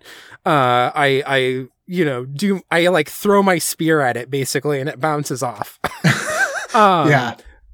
but like you know julieta and mcgillis and stuff rush to also be the knight that slays the dragon to you know win the order of the seven stars and all like that stuff like the way that they are approaching it feels very medieval the way that like uh and inadequate. yeah the way that like Sigurd wins fame and fortune by going and slaying the dragon Fafnir uh and that it, that does not work in the face of it. The thing that works in the face of it is Mikazuki not going as a knight, but just being like, "This is a street brawl between me and it." yeah. I'm going to Um, use like this this also modern weapon to its full capability. uh, that was like designed to destroy this thing. yeah. Um, and and not in any way that like conceives of it as, uh, you know, the like the- glorious or whatever. yeah of glorious and like the suit of armor and this the uh shield and this like lance or the sword or whatever that the hero wears to protect themselves from the you know the dragon as they go in to slay it. But like no i am literally going to like uh let this thing let this like modern uh terrifying machine like consume part of me in the process in order Yeah. to do it. Um yeah. Um, one of the other things that this brings up for me, um, that that I also uh, I found really interesting is so say what you will about Gjallarhorn, and we've said a lot. yeah Um, but now, like the revelation of the mobile armor, giving us a better understanding of like what Gjallarhorn was, um, and thereby like by by some extension still is, gives us a different understanding of Tekkadan as well.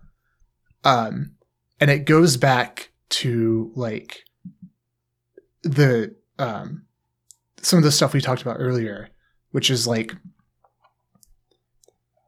how do you build like construct peace um because like just as um you know just as like the re- repressive regime of Gjallarhorn has all these structures um that constitute it and reinforce it in order of peace and like you know equality or like justice also has like structures in place um to sustain it and to support it. Um and learning that like um oh yeah Gjallarhorn was like created and did all of this um to like stop humanity from destroying itself uh or to stop like humanity from going extinct um and like finally to like reject war um and like establish peace uh it casts like all the Gjallarhorn regime in a slightly different light um especially as like we see Tekkadan falling more and more into like just being embroiled with this like pure violence and struggle um and specifically Orga being like okay we need to keep fighting like we have to keep fighting um, to gain more power. Um, and so much of like what they're doing is just consumed with like fighting and fighting and fighting um, in a way that like feels never ending or like it has the danger of being never ending and like all consuming.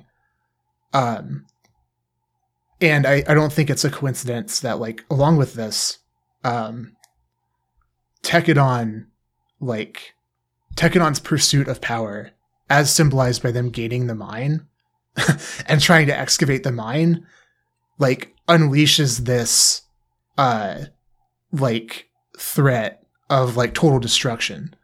Um, that Gjallarhorn was like, you know, that this original Gjallarhorn was formed to to to stop. Um, so in a way, like what Tekkadan is doing is like undoing uh some good stuff uh that like or you know good again we've we've talked about we see what Gjallarhorn has become now um and how like the order it enforced is like art- artificial or whatever um but Tekkadan is like unleashing this violence um to this like new uh you know greater degree. Um and uh and the, you know we see the um the farm being destroyed um the farm being like the vi- this kind of vision one of the only visions that we've gotten from the Tekkadan side of like a utopian or like a revolutionary future of peace um but then you know Hashmal like that's the first thing that's destroyed um when they unleash this thing um inadvertently. Um so it gives you a more I, I think that like this turn of events um it turns the spotlight on Tekkadan and invites a more like critical uh viewpoint of of where they are right now in this story. Um and at the same time like it complicates Gjallarhorn and our understanding of them Yeah. um in, in a way that is like um I, I think productively advancing some of the um the themes of of the show Yeah. Um, one other thing I want to uh, call out a little bit with mobile armors. Um, so I think there's like a, a couple other mobile armors originate in like UC Gundam stuff. Um, this is a distinction that uh, I don't feel like is quite as drawn out in the immediate, but that this show is definitely playing with. Which do you do you know what like the mobile armors are in Universal Century? yeah Yeah. So like uh, you know, Elmeth, uh Brabro, it's like a lot of the non humanoid uh Zeon generally stuff. yeah but The- typically like they're piloted by people Yes. and it's more just like a souped up Gundam yeah. um in, in Um, the like oh the way that it's kind of like working in the world yes. Uh the the one I've forgotten the name of it in 08th MS team. Uh like a lot of 08th MS team is someone designing one of those mobile armors that uh you know, Amuro is in the Gundam in the way that uh Mikazuki is in the Gundam and can just easily destroy this thing. But it's not, Yeah. so it's like an extremely drawn out people have to try and defeat this mobile armor. Um you know, that's like a big thrust of 08th MS team. Um I know that there's a couple other shows that I I think some of what's happening like I I I haven't seen it, but I think uh Double O, uh just like Gundam Double O. Um I think that is the one that has like autonomous mobile armors that are don't need pilots. Mm. Um, I know that this comes from something else, but I haven't seen it. So, um, but the one thing that I think is interesting here, uh, I I recently, uh, like literally last night when we're recording this, watched uh, Gundam F ninety one. When people listen to the post ED section, I talk a little bit about it there too. Um, I was watching it, being like. I think that the the people who made Iron Blooded Orphans like F ninety one uh, there's just stuff in it that I feel like that they are like uh pulling from, and also this like one of the big things is a thing that also happens in Turn A Gundam, um, and that I think Tomino is like really interested in exploring in Turn A Gundam, which is like even if you wipe the slate clean in terms of like the universe, by virtue of making like a Gundam show, metatextually, like what the Gundam is means something, and what Yeah. like a mobile armor is means something. Um, you know, the Rafflesia at the end of like F ninety one being this mobile armor and is the thing that the Gundam has to defeat. Um, and like the whole, if you buy a kit of the Gundam F ninety one on the box, it says F ninety one Gundam F ninety one because technically the machine's name is just F ninety one. Uh, but somebody will inevitably recognize it in universe as a Gundam, and it will be given that name. Yeah. Uh, this also happens to just spoil a small thing about Turn A. This also happens in Turn A. There's a thing that is not named the Gundam for a really long time in that show until someone comes along and goes, "That looks like a Gundam. That's a Gundam," and that means something in that world. Um, this also happens like very early on in Iron Blooded Orphans. which we talked Uh, about. yeah. Um, somebody eventually, you know, McGillis says, "Oh, that's a Gundam, and that means these things." Yeah. Uh, and Um, McGillis also machines says, of that name have emerged throughout history. "Yes, and it's normally at a major turning point for society, for civilization. yeah." And McGillis looks at the mobile armor and says, "Ah, mobile armors. I've seen. I'm the only person in this show who's watched Mobile Suit Gundam. Maybe Yeah. you've heard of it. Machines of that series, name have emerged throughout history. and been uh, utterly destroyed by the Gundam." Yeah, Um, but yeah, I just wanted to call attention to that. That I think there's like an intentional, and I think Turn A is like a show that is far more about what does it mean that uh, if you are making a Gundam series, like history will always repeat to some extent. But I think IBO is engaging in it in its own way by having like the Calamity War and this like uh repeated threat of apocalypse that's now happening. Um, all of that kind of stuff. I think it's also like in a metatextual way that I don't want to fully get into, but I want to call out. yeah, There's a certain amount of the show looking at uh, bringing in the mobile armor to say, like, there is a repeating of history that happens when you just tell a, a Gundam story.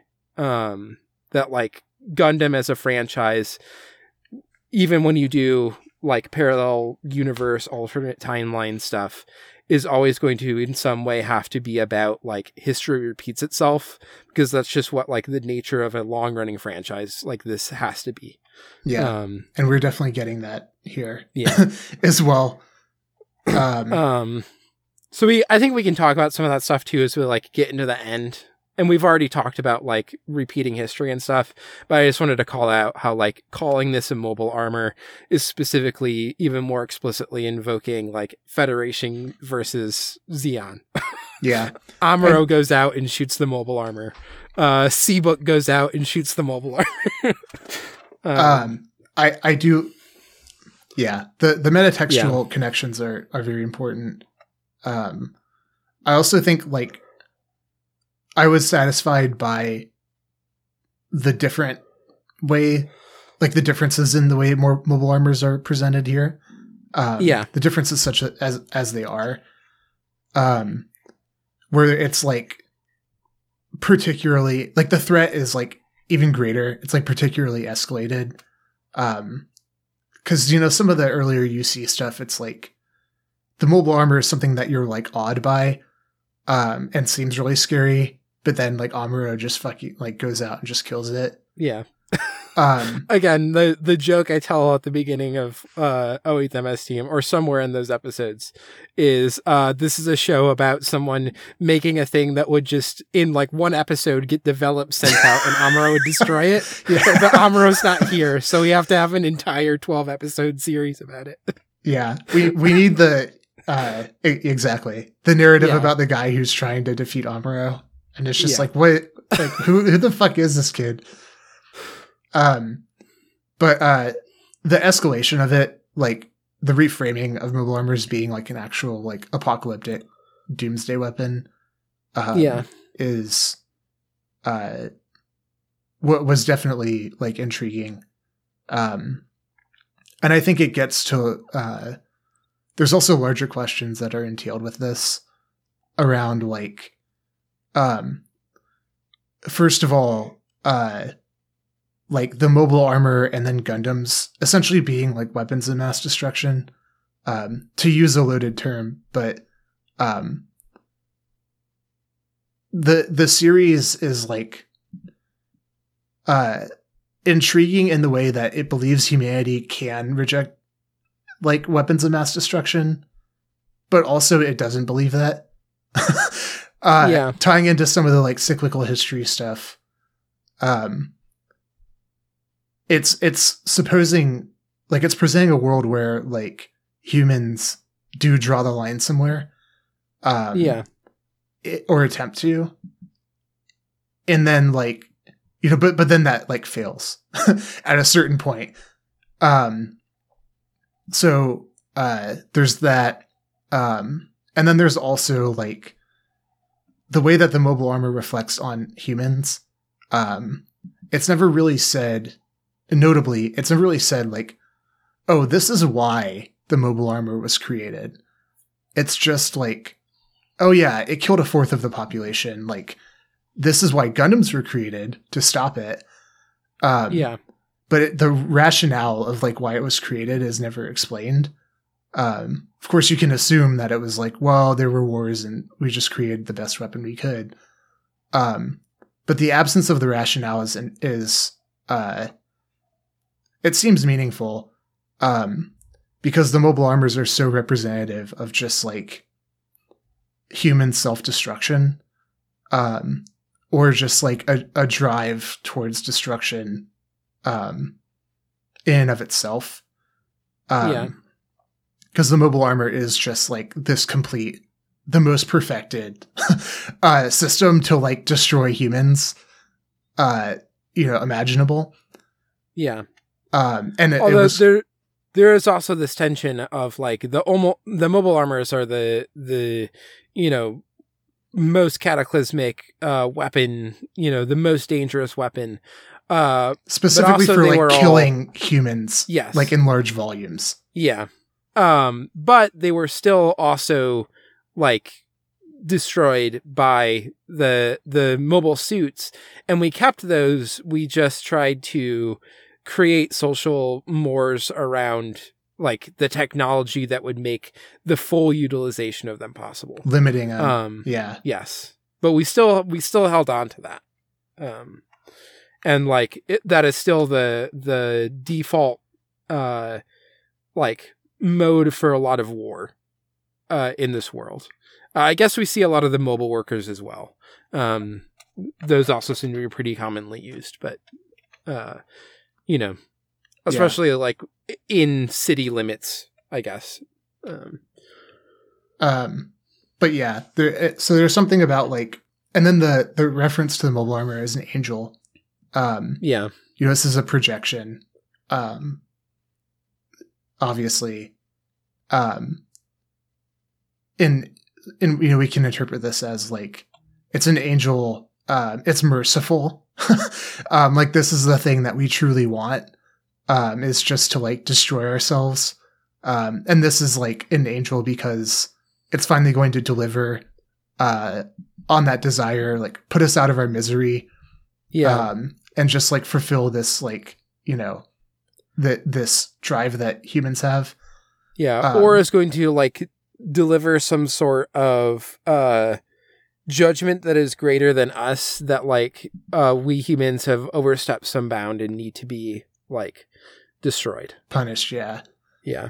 um or like you know this is our destiny right like the angel like we view this as an angel because you know um we have these religious feelings about like uh uh destiny.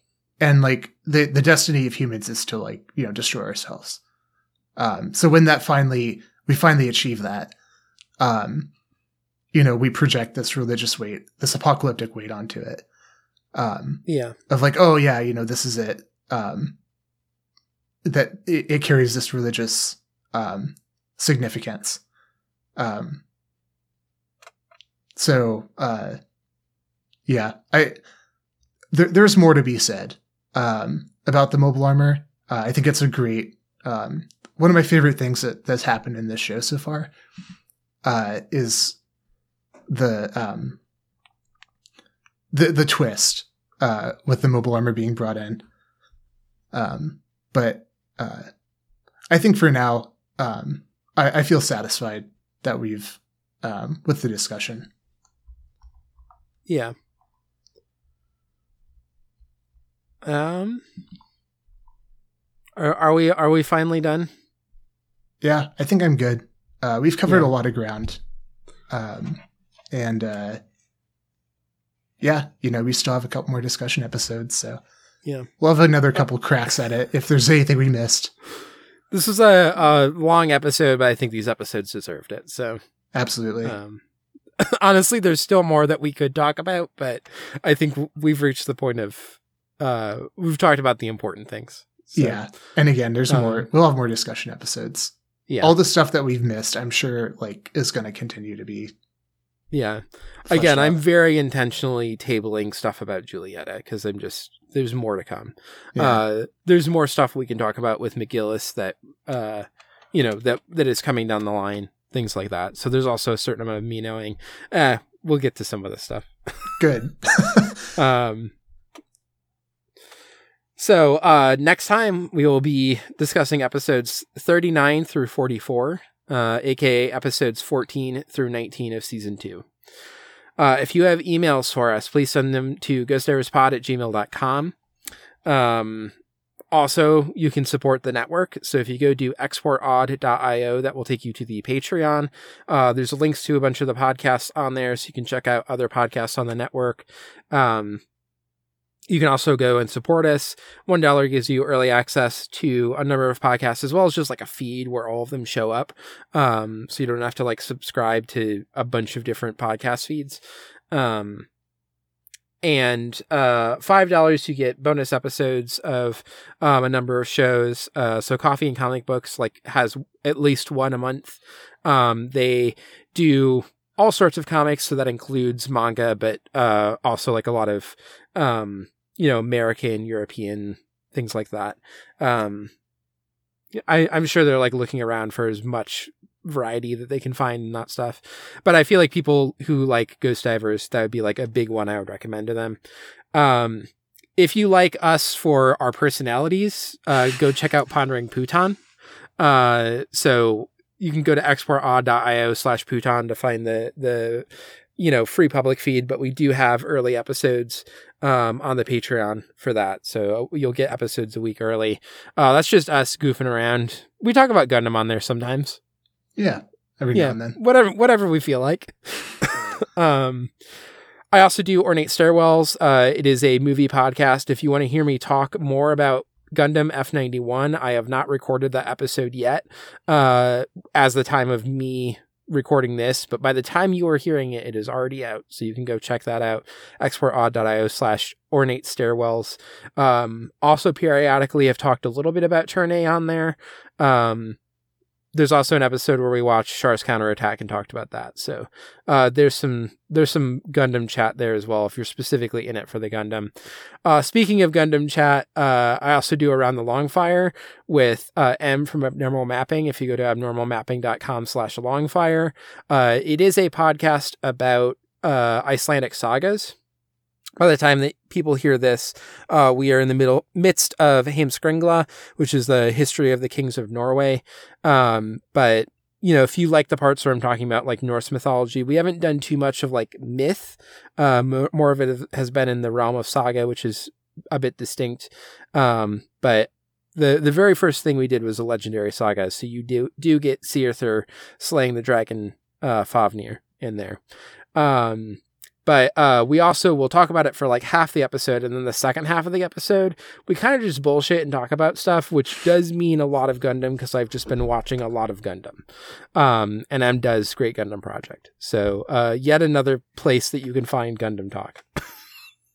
um, There's I'm plenty just, like, of that fully- on the network on between Yeah. export audio and abnormal mapping. We got it covered. yeah, I'm just fully in the Gundam mines right now.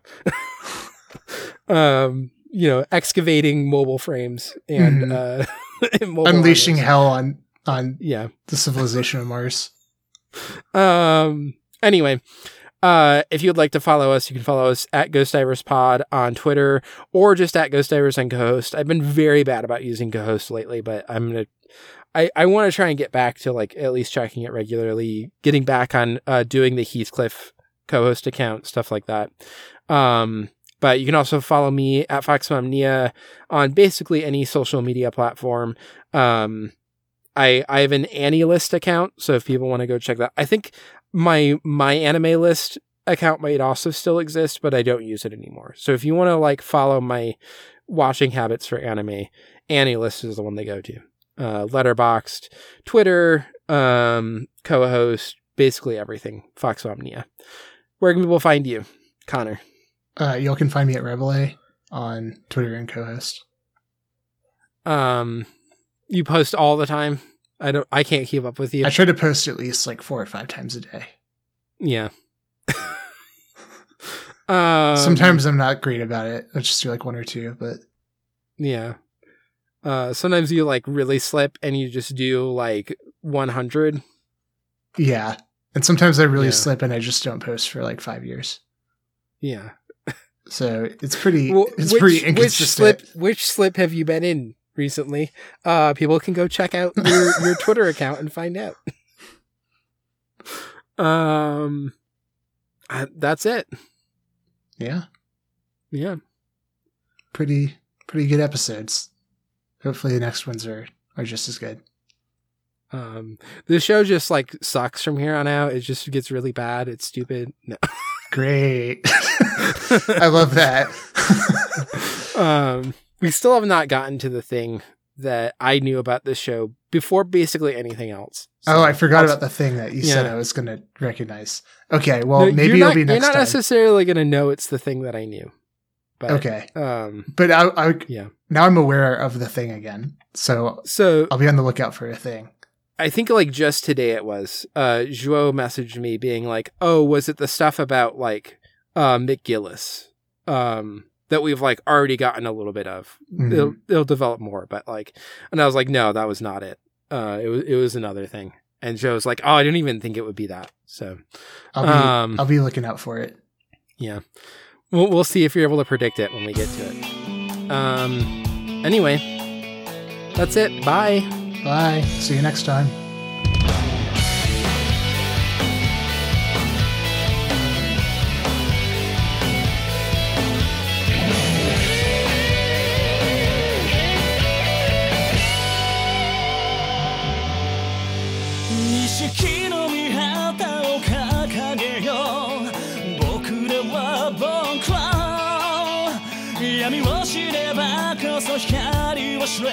錦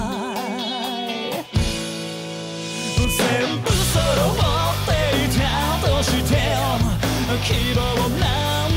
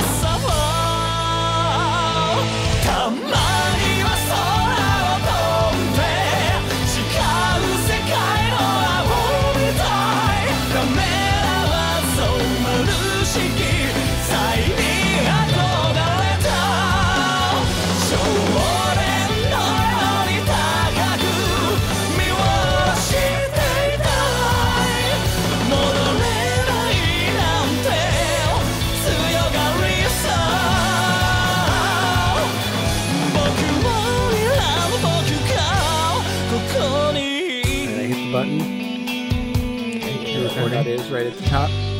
Now recording. It's been a while since we did that one. Um, also, do we want to do the the content warnings at the top or at the end of this recording? Let's do it at the end because it will have like Okay. re- discussed it all. Yeah. Uh, thirty. We we do have the first like uh real this could be a, a triggering like uh pedophile thing Yeah. in these episodes. So Yeah. Um. Fif- uh, no. Yeah, fifty-six. Fuck it. Just going long. Just seemed like an auspicious time.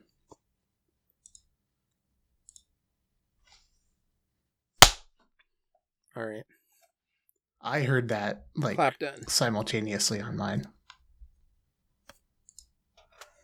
Yeah, but remember, I, I think that there's something with like the the lag and then also the lag on your headphones or something. Just let me have this.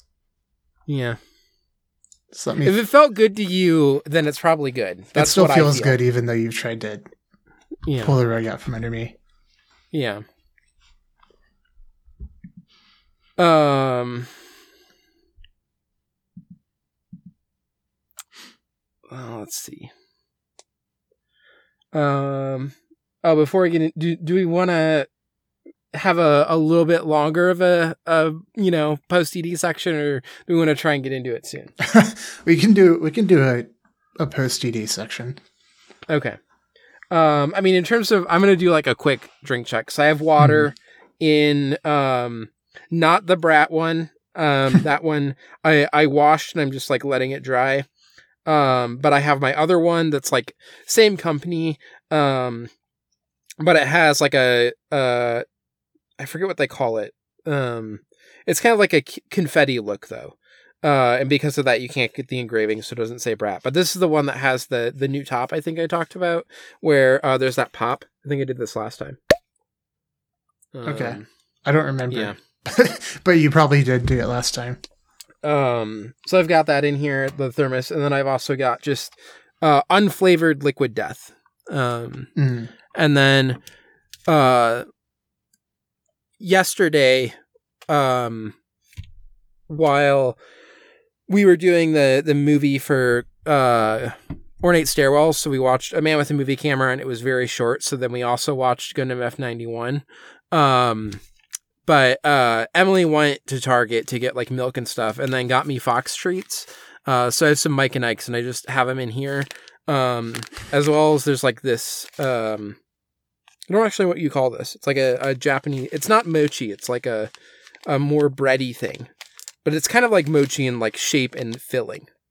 I forget what this is called, but I've got one of those too in case I get like peckish during a, a bathroom break or something. So, Okay. Um, yeah, not a lot going on in terms of So it's like a it's beverages. it's essentially like a it's dough. It's like a bready pastry that has filling in it. Yeah. Okay. Is it like red bean filling?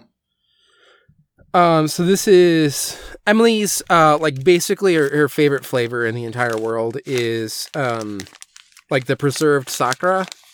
Um, Mhm. you know, like the the sakura petals that have been like preserved in salt, and Mm-hmm. then you kind of like um while preparing stuff, you like usually get a fair amount of the salt off before you you put it in. Um, and so I think it's that with white beans. I think it's mixed up with the white beans. Um, but uh, yeah, let me let me look that sounds at good. like. I feel like there's some. I'm trying to remember the name of this thing. Um, I'll figure it out while you do the drink check. But Okay. Yeah, my drink checks continue to be pretty boring. Um it's the same as it was last like literally the exact same. Um Oh wait, no, it's not the exact same.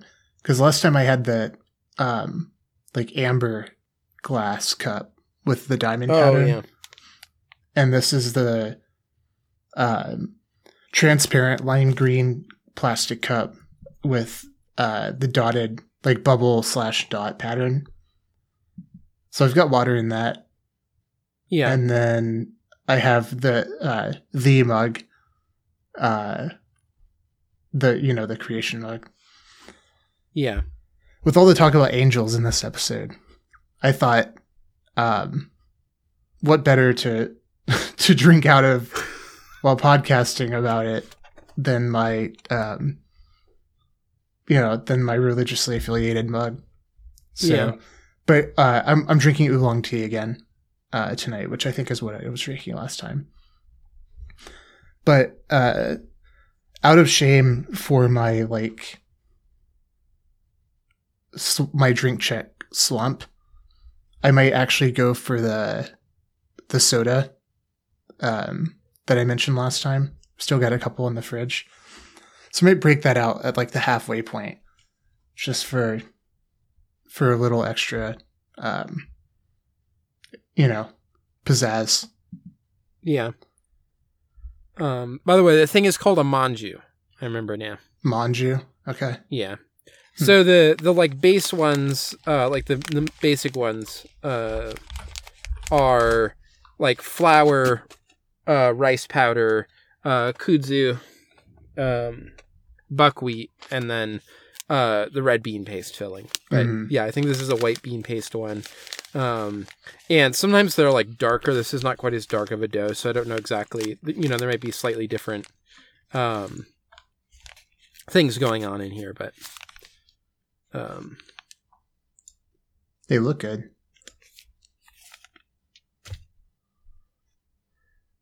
Yeah, they are kind of the the like the I feel like they like occupy a similar um space in my head is like mochi, but it's like the flour mochi rather than the rice mochi. Mhm. You know?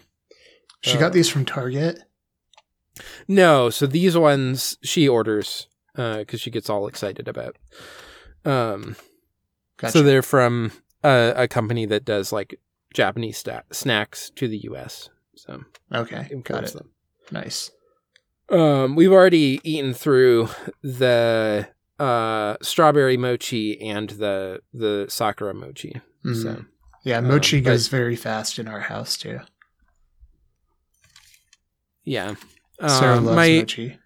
my little kid fucking loves mochi. So It it does um, seem like a, a great kid food.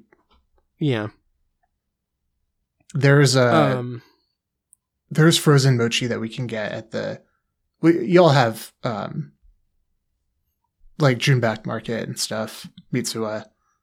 Um but we've got a huge Yeah. grocery store international grocery store here that has a lot of Japanese stuff. And so you can get like all kinds of frozen mochi. Um that's that's pretty good. So we we go there like once a month and just get some mochi. Uh and then it's gone in like you know two days yeah. Um, I feel like we're still getting a little bit of breaking up, but we'll we'll. How are you feeling? i'm feeling good and i mean my bars have been green the whole time not to imply Yeah. anything because No, I think it is on my end. Uh, I did reboot everything, so um, I mean, I could try again, but I don't know how much it will help. Um, I think it just is that we're recording uh a week, on and an off, off week. Yeah, yeah your router's like uh mm, that's not part of the agreement. You do this every other week. yeah this is not i, I was supposed to have a night off. Um, let me let me uh, I'll just check out what's going on. Anyway, um, but yeah, I as I mentioned, um, this is maybe something we could talk in more detail on Putan, or we can talk about it a little bit right here. But I watched uh, Gundam F ninety one uh last Mhm. night, um, and I I I think I I might be misspeaking, but my general just impression. Uh, Autumn has not said this directly, but just my impression from knowing them is that Gundam F ninety one is their favorite Gundam thing. really Um, and again, I could be wrong. Maybe it's just that like they like it a lot more than other people. I enjoyed it a fair amount. Um, some of that was like watching with somebody who's very excited about it. Also, that's like infectious. Um, also, Seabook's mom eating shit on that scooter is like the funniest thing that Tomino has ever done. See, I really, I've like lost a lot of my memory of Gundam F ninety one. I remember watching it and being it's like, so yeah, like, uh, that was fire. solid. It is, Yeah. yeah. It's like a whole. It's like trying to reset the mythology, like the mythology and the cast of characters Yeah, in like all, one movie, and it's it's wild that it kind of. I think it more or less like just passes the bar of doing that, which is nuts Yeah. considering like how big of a task that is. Yeah, on the the GGP episode um about it, they talk a lot about how um there's this like weird tension with it where it's supposed to be like 30 years after Double Zeta or whatever. Um and it it parts of it feel like it would make more sense if it was like 100 years or 300 years, you know? Um there's just like elements of it where it feels like you need like even more distance. Um but yeah, it's funny. I was listening to that. I had the thought watching it because I have come off of watching Turn A Gundam, being like, oh, this is the first like Tomino Gundam thing where I'm watching through like in the the timeline, you know, the chronology of him doing this stuff. Um, this is the first one that I've seen where I can see how Turn A happens. Like there are some of the ideas in Turn A that I really enjoy are like starting to get developed here, even if they're not like fully in place. You know, Hmm. um, like Turn A provides so much more of like an actual wiping the s- the slate clean to then do this Gundam thing. Um, but then, uh, and there's also just like like things like um. There's so much of of F91 where you see like the the bullet shell casing hit somebody and and like kill the mother, right? Uh, and then like they they rescue the baby. Uh, happens at the beginning, or just like lots of like uh images of how the warfare is like actually just affecting people living in the colonies. Um, Yeah, spoiler Whereas, alert, like- that happens and that exact thing happens in the first few episodes of Victory as well. Yeah. Um, and I knew Victory, I think, would, would also be going towards this, but like a lot of the Yeah. stuff before, it's so focused on like the pilots, like on the soldiers and all of that stuff, that you don't see quite as much of like what's the actual like civilian. Like there's moments in Double Zeta that flirt with this, um, but aren't committing in the same way. Um, and I feel like a lot of that stuff I see then more like getting developed in things like Turn 9. I'm sure Victory will also touch on this stuff too. Um, but so yeah, I also kind of enjoyed it, like knowing that some of the stuff that I enjoy about it is just going to be better in Turn A. like, Yeah. it- you know, It's not enough Um, space for like what is being attempted.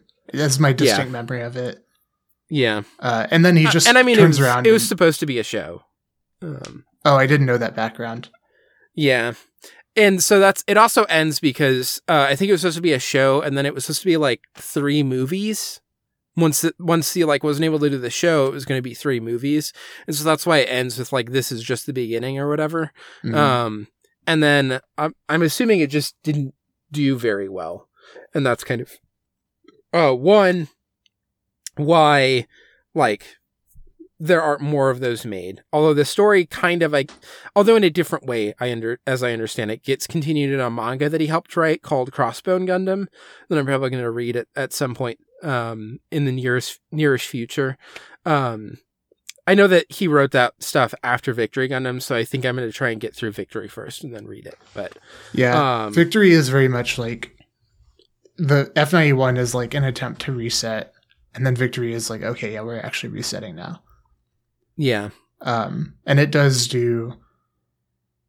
I still haven't finished it, so I think I'm gonna not talk about it until I'm done with it. Um, yeah. I'm gonna hold myself to that.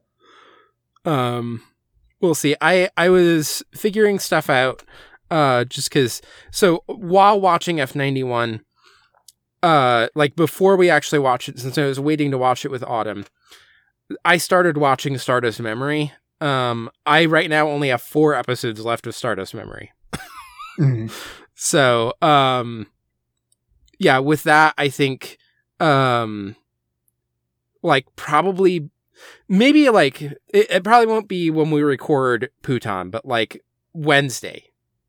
I'm probably going to start watching Victory Gundam at this rate. Um, That's good. like that might be the boost Yeah, Wednesday or Thursday. to like charge through it. Yeah. Um, and then I I like plotted it out, just being like, here are the t- the the days where I have to watch SEED Destiny, or I have to watch Iron Blooded Orphans for like you know quote unquote podcast homework. Um, and then here are like because I usually just watch two episodes of anime on my lunch breaks when I'm at work. Um, doing that, it's like uh I, I'm currently basically on track. This can obviously get messed up if uh for some reason I can't watch anime like that lunch break because whatever reason, you know, my my kid's sick and, and home from daycare or whatever. But like uh if I'm able to hit those, uh, I will probably be done with Victory Gundam like the end of May. Okay. So- Yeah. Yeah. So I got to finish. I'm close. Yeah. I'm in like the, the late 30s, episode 30 something. And it's like 50 something episodes, I think. Yeah. Um, I think I'm just kind of like, I haven't been watching a lot of anime, period. Um, I think I've just moved temporarily out of it, the anime watching phase. Uh, and so I'm just like, that in combination with my prior comments on like, I figured out why it's taking me so long to get through victory. Yeah. Um, I'm just kind of like organically tired of Gundam stuff a little bit. Yeah. Uh, which is not affecting the IBO, thankfully, because IBO is like different enough. Um, but yeah, I was like getting tired of Gundam stuff, and then it was like, all right, now we're doing IBO and Ghost Divers, and so I'm just like doing so much Gundam shit and thinking about Gundam, and then I'm like, ah, you know, when I'm not watching IBO, whenever I sit down and I'm like, I have some time to do to do some leisure activity, it's just not victory. it doesn't jump to Yeah. like the top of my uh top of my mind. But uh, I think I just need to like go through it because whenever I actually start watching the episodes again, I'm like, yep, yep, this this is still good, like enjoying it. Uh, but I'm just not organically like feeling drawn to it. Uh, Yeah. So I need to just commit and just go through. Um, actually, Sarah's out of town this whole week, so I might just like uh, earmark a bunch of my free free time this week to just watch anime, get through Victory, and then try and get Yeah. into uh, G Gundam. Yeah. I've been going a bit slow through G Gundam. Um, as like one is that uh I just have it on usually like in the background when I'm having like a little bit more of a, a mindless task at work or something. Um which I like churn through some stuff that way, but like I don't know, G Gundam just hasn't been like maintaining that uh desire to keep watching more in the Yeah. same way. Um it's That's like I. I have fun watching it, but it's kind of uh like it's it's mostly just like a, a shonen battle anime uh that but that has like Gundam instead of them punch you know they're punching in Gundams instead of like each other Yeah, you know another way. Um and uh, when it's that it's like there's just so much other anime that does this and i think does it better.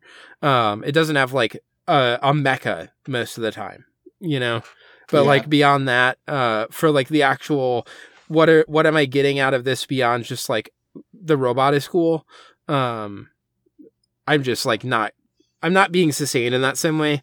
Uh but it's also in a way that where it's like not actively unpleasant watching it either um as it, opposed to like seed but I think my So- part of my problem is that the Gundam stuff, I care so much about it. Yeah. Uh, because I've just been like, I, I know the satisfaction of actually like paying attention to, um, at least like the UC Gundam stuff. Uh, so whenever I am like going to watch something, I'm just like, I have to be really engaged with this. Like that's what I do to myself. I'm like, I have to really be like completely engaged watching this. Um, yeah. and I can't allow myself to like watch it in any other way. So that's the other thing is there's just like a me- um I wouldn't call it fatigue, but it's like taxing because I'm just like so invested. Um and I'm mentally like I'm watching Victory Gundam and I'm just like, "Oh yeah, like, you know, I'm processing all of this like information uh of how like oh yeah tomino like this is what's going on with these like various themes that are uh you know at play yada yada yada. Um and i wish i was able to like kind of just like half watch or just sit back and like watch it on just like the pure viewership like level instead of trying to analyze it like in the moment. Um i'm hoping that i'll be able to do that with g gundam i'll just like start the show and just be like fuck it. I'm not thinking about this. I'm just gonna watch it um for like entertainment. Yeah. and just if whatever thoughts i have i have but i'm not gonna try to like you know interpret this uh at all. I'm just Yeah. gonna watch it so we'll see what what happens with that but okay i'm i'm i'm promising i'm i'm gonna do it actually i'm going for it i'm gonna promise to you by friday so today is this isn't an april fool's joke either by the way yeah. um, by April 8th, no, April 7th, which is next Friday, I will have finished Victory Gundam. I'm saying this All right. on the record. It's done. 4 7 2023. I will have finished it, and I'll be on my way to uh, a, a speedy uh, continuation of my Gundam watch there. Yeah. Um yeah, we'll have G Gundam, Gundam Wing. Uh so G Gundam I'm partially through. Gundam Wing I watched back in the day. Um but will I, I want to rewatch at some point. Uh Gundam X. Um and then you've already seen 08th MS Team. I don't know if you're gonna rewatch that. No. Um Probably not for Yeah. a while. the thing is too by us talking about it on the podcast i i feel like in the way that that like series have, has like uh I- I've just forgotten about what happens in it multiple times. Um, I feel like it, doing it on the podcast, like, uh, at least solidified certain things about it in my head a little bit more. Yeah. Um, Also, IBO even as there's like, still moments where I'm like, how was it that long? How was it 12 episodes? also the other problem with 08th MS team is that IBO is like, okay, let's do 08th MS team plus like a lot of other stuff, and like Yeah. way better. Yeah. so, so now that you have like watched IBO, it's just like yeah, going back to 08th MS team would just suck. Yeah. So you 'Cause to skip that. Yeah. Uh, and then it'll be Turn A Gundam. And, and when you get there, we're going to do it on the podcast, right? Are we? It's still the plan. I think that the plan is when you get to Turn A Gundam, we're going to do it on the podcast and it'll be your first time through. If you're okay with this. If you're not, we can we can cancel this plan, but No, I, I mean, I'm, like I'm fine with it. I like want to be there. I don't know how much new I can say at least about it uh that like wasn't said on GGP or wasn't said when I lightly ar- argued with M about some like final stuff on an Uh-huh. episode of Around the Long Fire. Um I still just like want to be there through your journey through Turn A Gundam. So that's that's the main reason why I want to do it on the podcast when you get there. Okay, we we can do that. Um, Yeah. I, I have no objections at this time. Um Okay, I mean, you, you've got you've got a number of series to get through before you get there. So, I do. um, yeah, we'll we'll uh we'll have it done at least Psycho-Pass and Nana at that point, probably. yeah, for sure. Okay, with that, do you want to get into the the actual IBO stuff? Um, Sure. I just checked uh, on my router. Uh, the QoS is not enabled. It sh- yeah, it probably shouldn't be because QoS, like, yeah, it it's pr- would probably make your your uh, experience with it worse. Yeah. Also, the Um, Netgear, like, well, qualifying this statement, um, I'm I don't have any true like knowledge of networking hardware or like networking principles. Um, I just like dabble in it, but um, from what I've seen, the Netgear like firmware, uh, is is really bad and Yeah. so the like using the Netgear's like built-in QoS, it's probably not going to do a good job. Yeah. Um, but yeah, so I I wouldn't recommend turning it on. Yeah. I do it with um. I have like a third-party firmware on my. I, I also have a Netgear router, but I have like a different firmware that I installed on it, and um, I do like a kind of QoS, but it's basically for. Like I set up a different network for our Roomba to like isolate it from the main network Yeah. um, and then I like relegate that to like the shittiest tier of the Q of like the QoS, so it doesn't, um, or like the traffic priority, so it doesn't Yeah. interfere with anything else that we actually care about. Yeah. But um, anyway, random tangent. yeah. Should we get into it? Yeah, let's do it. Okay. Let's take a bathroom break real quick, though. Okay, sounds good. Yeah. All right, I am back.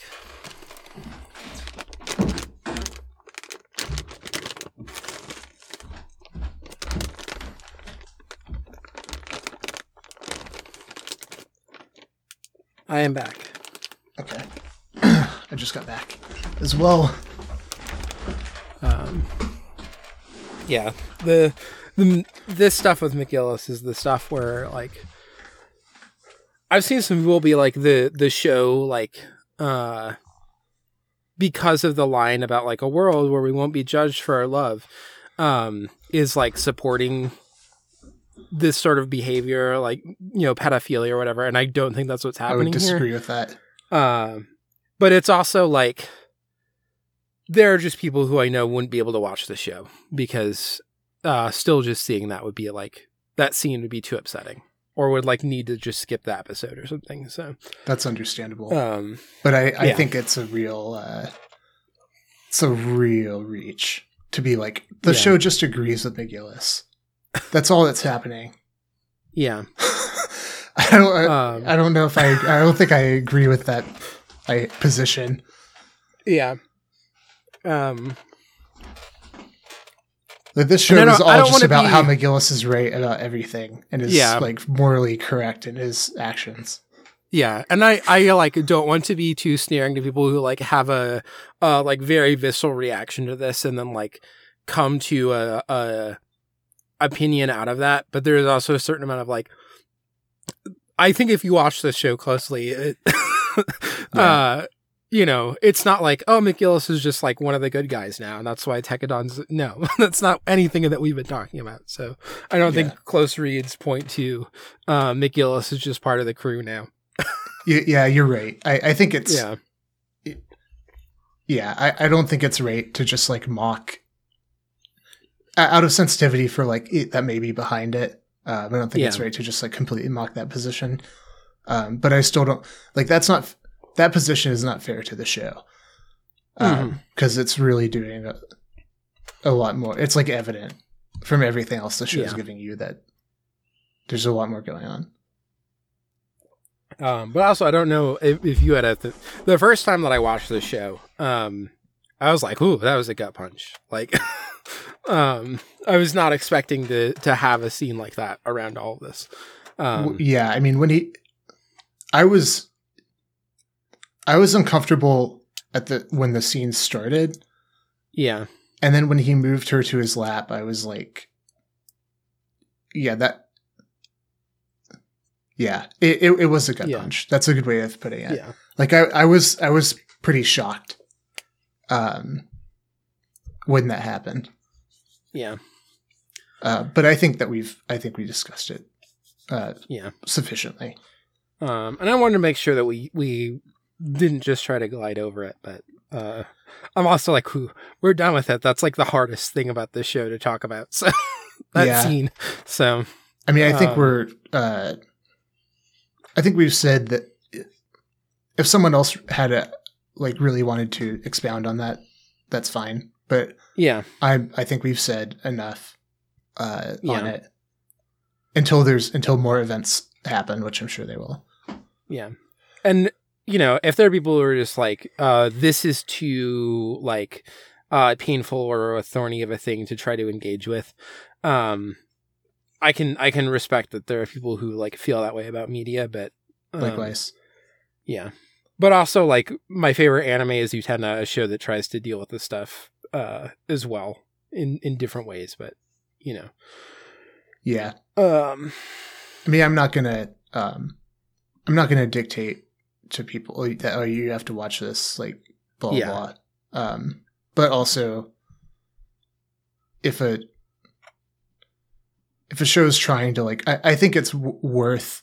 Uh, I think this stuff is worth like engaging with and talking about in media, and so, um, I won't begrudge a show for like presenting something and in order to like engage with with it in a way. Um yeah. i won't begrudge it in and of itself. Now i mean how it's handled that's up for that's up for grabs. Um but i'm never going to say oh a show should never present like x y or z um ever you know Yeah. Um maybe draw the line at like uh actually recording someone dying and then putting but you know yeah beyond like broad ethics of just recording like doing things to human beings and recording it yeah i'm well yeah my comments were Yeah. assuming that like everything Yes. is fictional uh, I, I just wanted to, i just wanted to note that bit Yeah. Yeah, yeah, yeah. Um, um no, no, no, don't like go out not and not for kill you not that i think it. that you are doing that but just for like a, a presumed audience there are obviously still ethical limits in the like broad scheme of things but for sure. Yeah. uh but i think media should be able to engage with difficult things so Yeah, or else like Um, what's the point of all of this? Yeah. Um. So yeah, should we do episodes thirty six through thirty eight? Let's do it. Synopses and stuff. All right, you start this one off. Uh, we should do content warnings if you're still recording. Yeah, I'm good. Okay. Um. So content warnings for this, I, I would say like in general, there there's not too much that's new. Uh. So if you've like made it so far, um, really again the big thing is uh there's some more around like the grooming stuff, um, that you know could be difficult. Uh, and um, you know again if you like struggled with the stuff before, it's fine to like tap out and not. I'm gonna save that the episode again because I think we did that to people who wanted to skip it. Um, do you remember which one it is? I think it's Uh let me double check. is it 44 or 42? I'm trying to remember. Uh it's 44. Okay, yeah, 44. Um, and in this case, because I think before it was like the very end of the episode, and this one it's a little bit more in uh the middle. Um, but I, I want to like find the specific. Uh, I might put in like the the uh, episode description. If people go look there, I'll do like rough timestamps for the episode in case people want to try and skip that scene. Um, but also the sort of the thing to uh, look for is um, there'll be a scene with like uh, a conversation with Rustal um, and uh, the revealed masked man and Iok. um, where they're going to sort of expand on uh, their vision and specifically uh, in contrast to like McGillis's interpretations. So um, that'll be where it is. But I'll put the timestamps in so people can, you know, if they're watching the episode, they can try and skip that. Um, Have a cat trying to break in. I don't know if there's anything else in particular. I mean, um, there is still like a lot of death.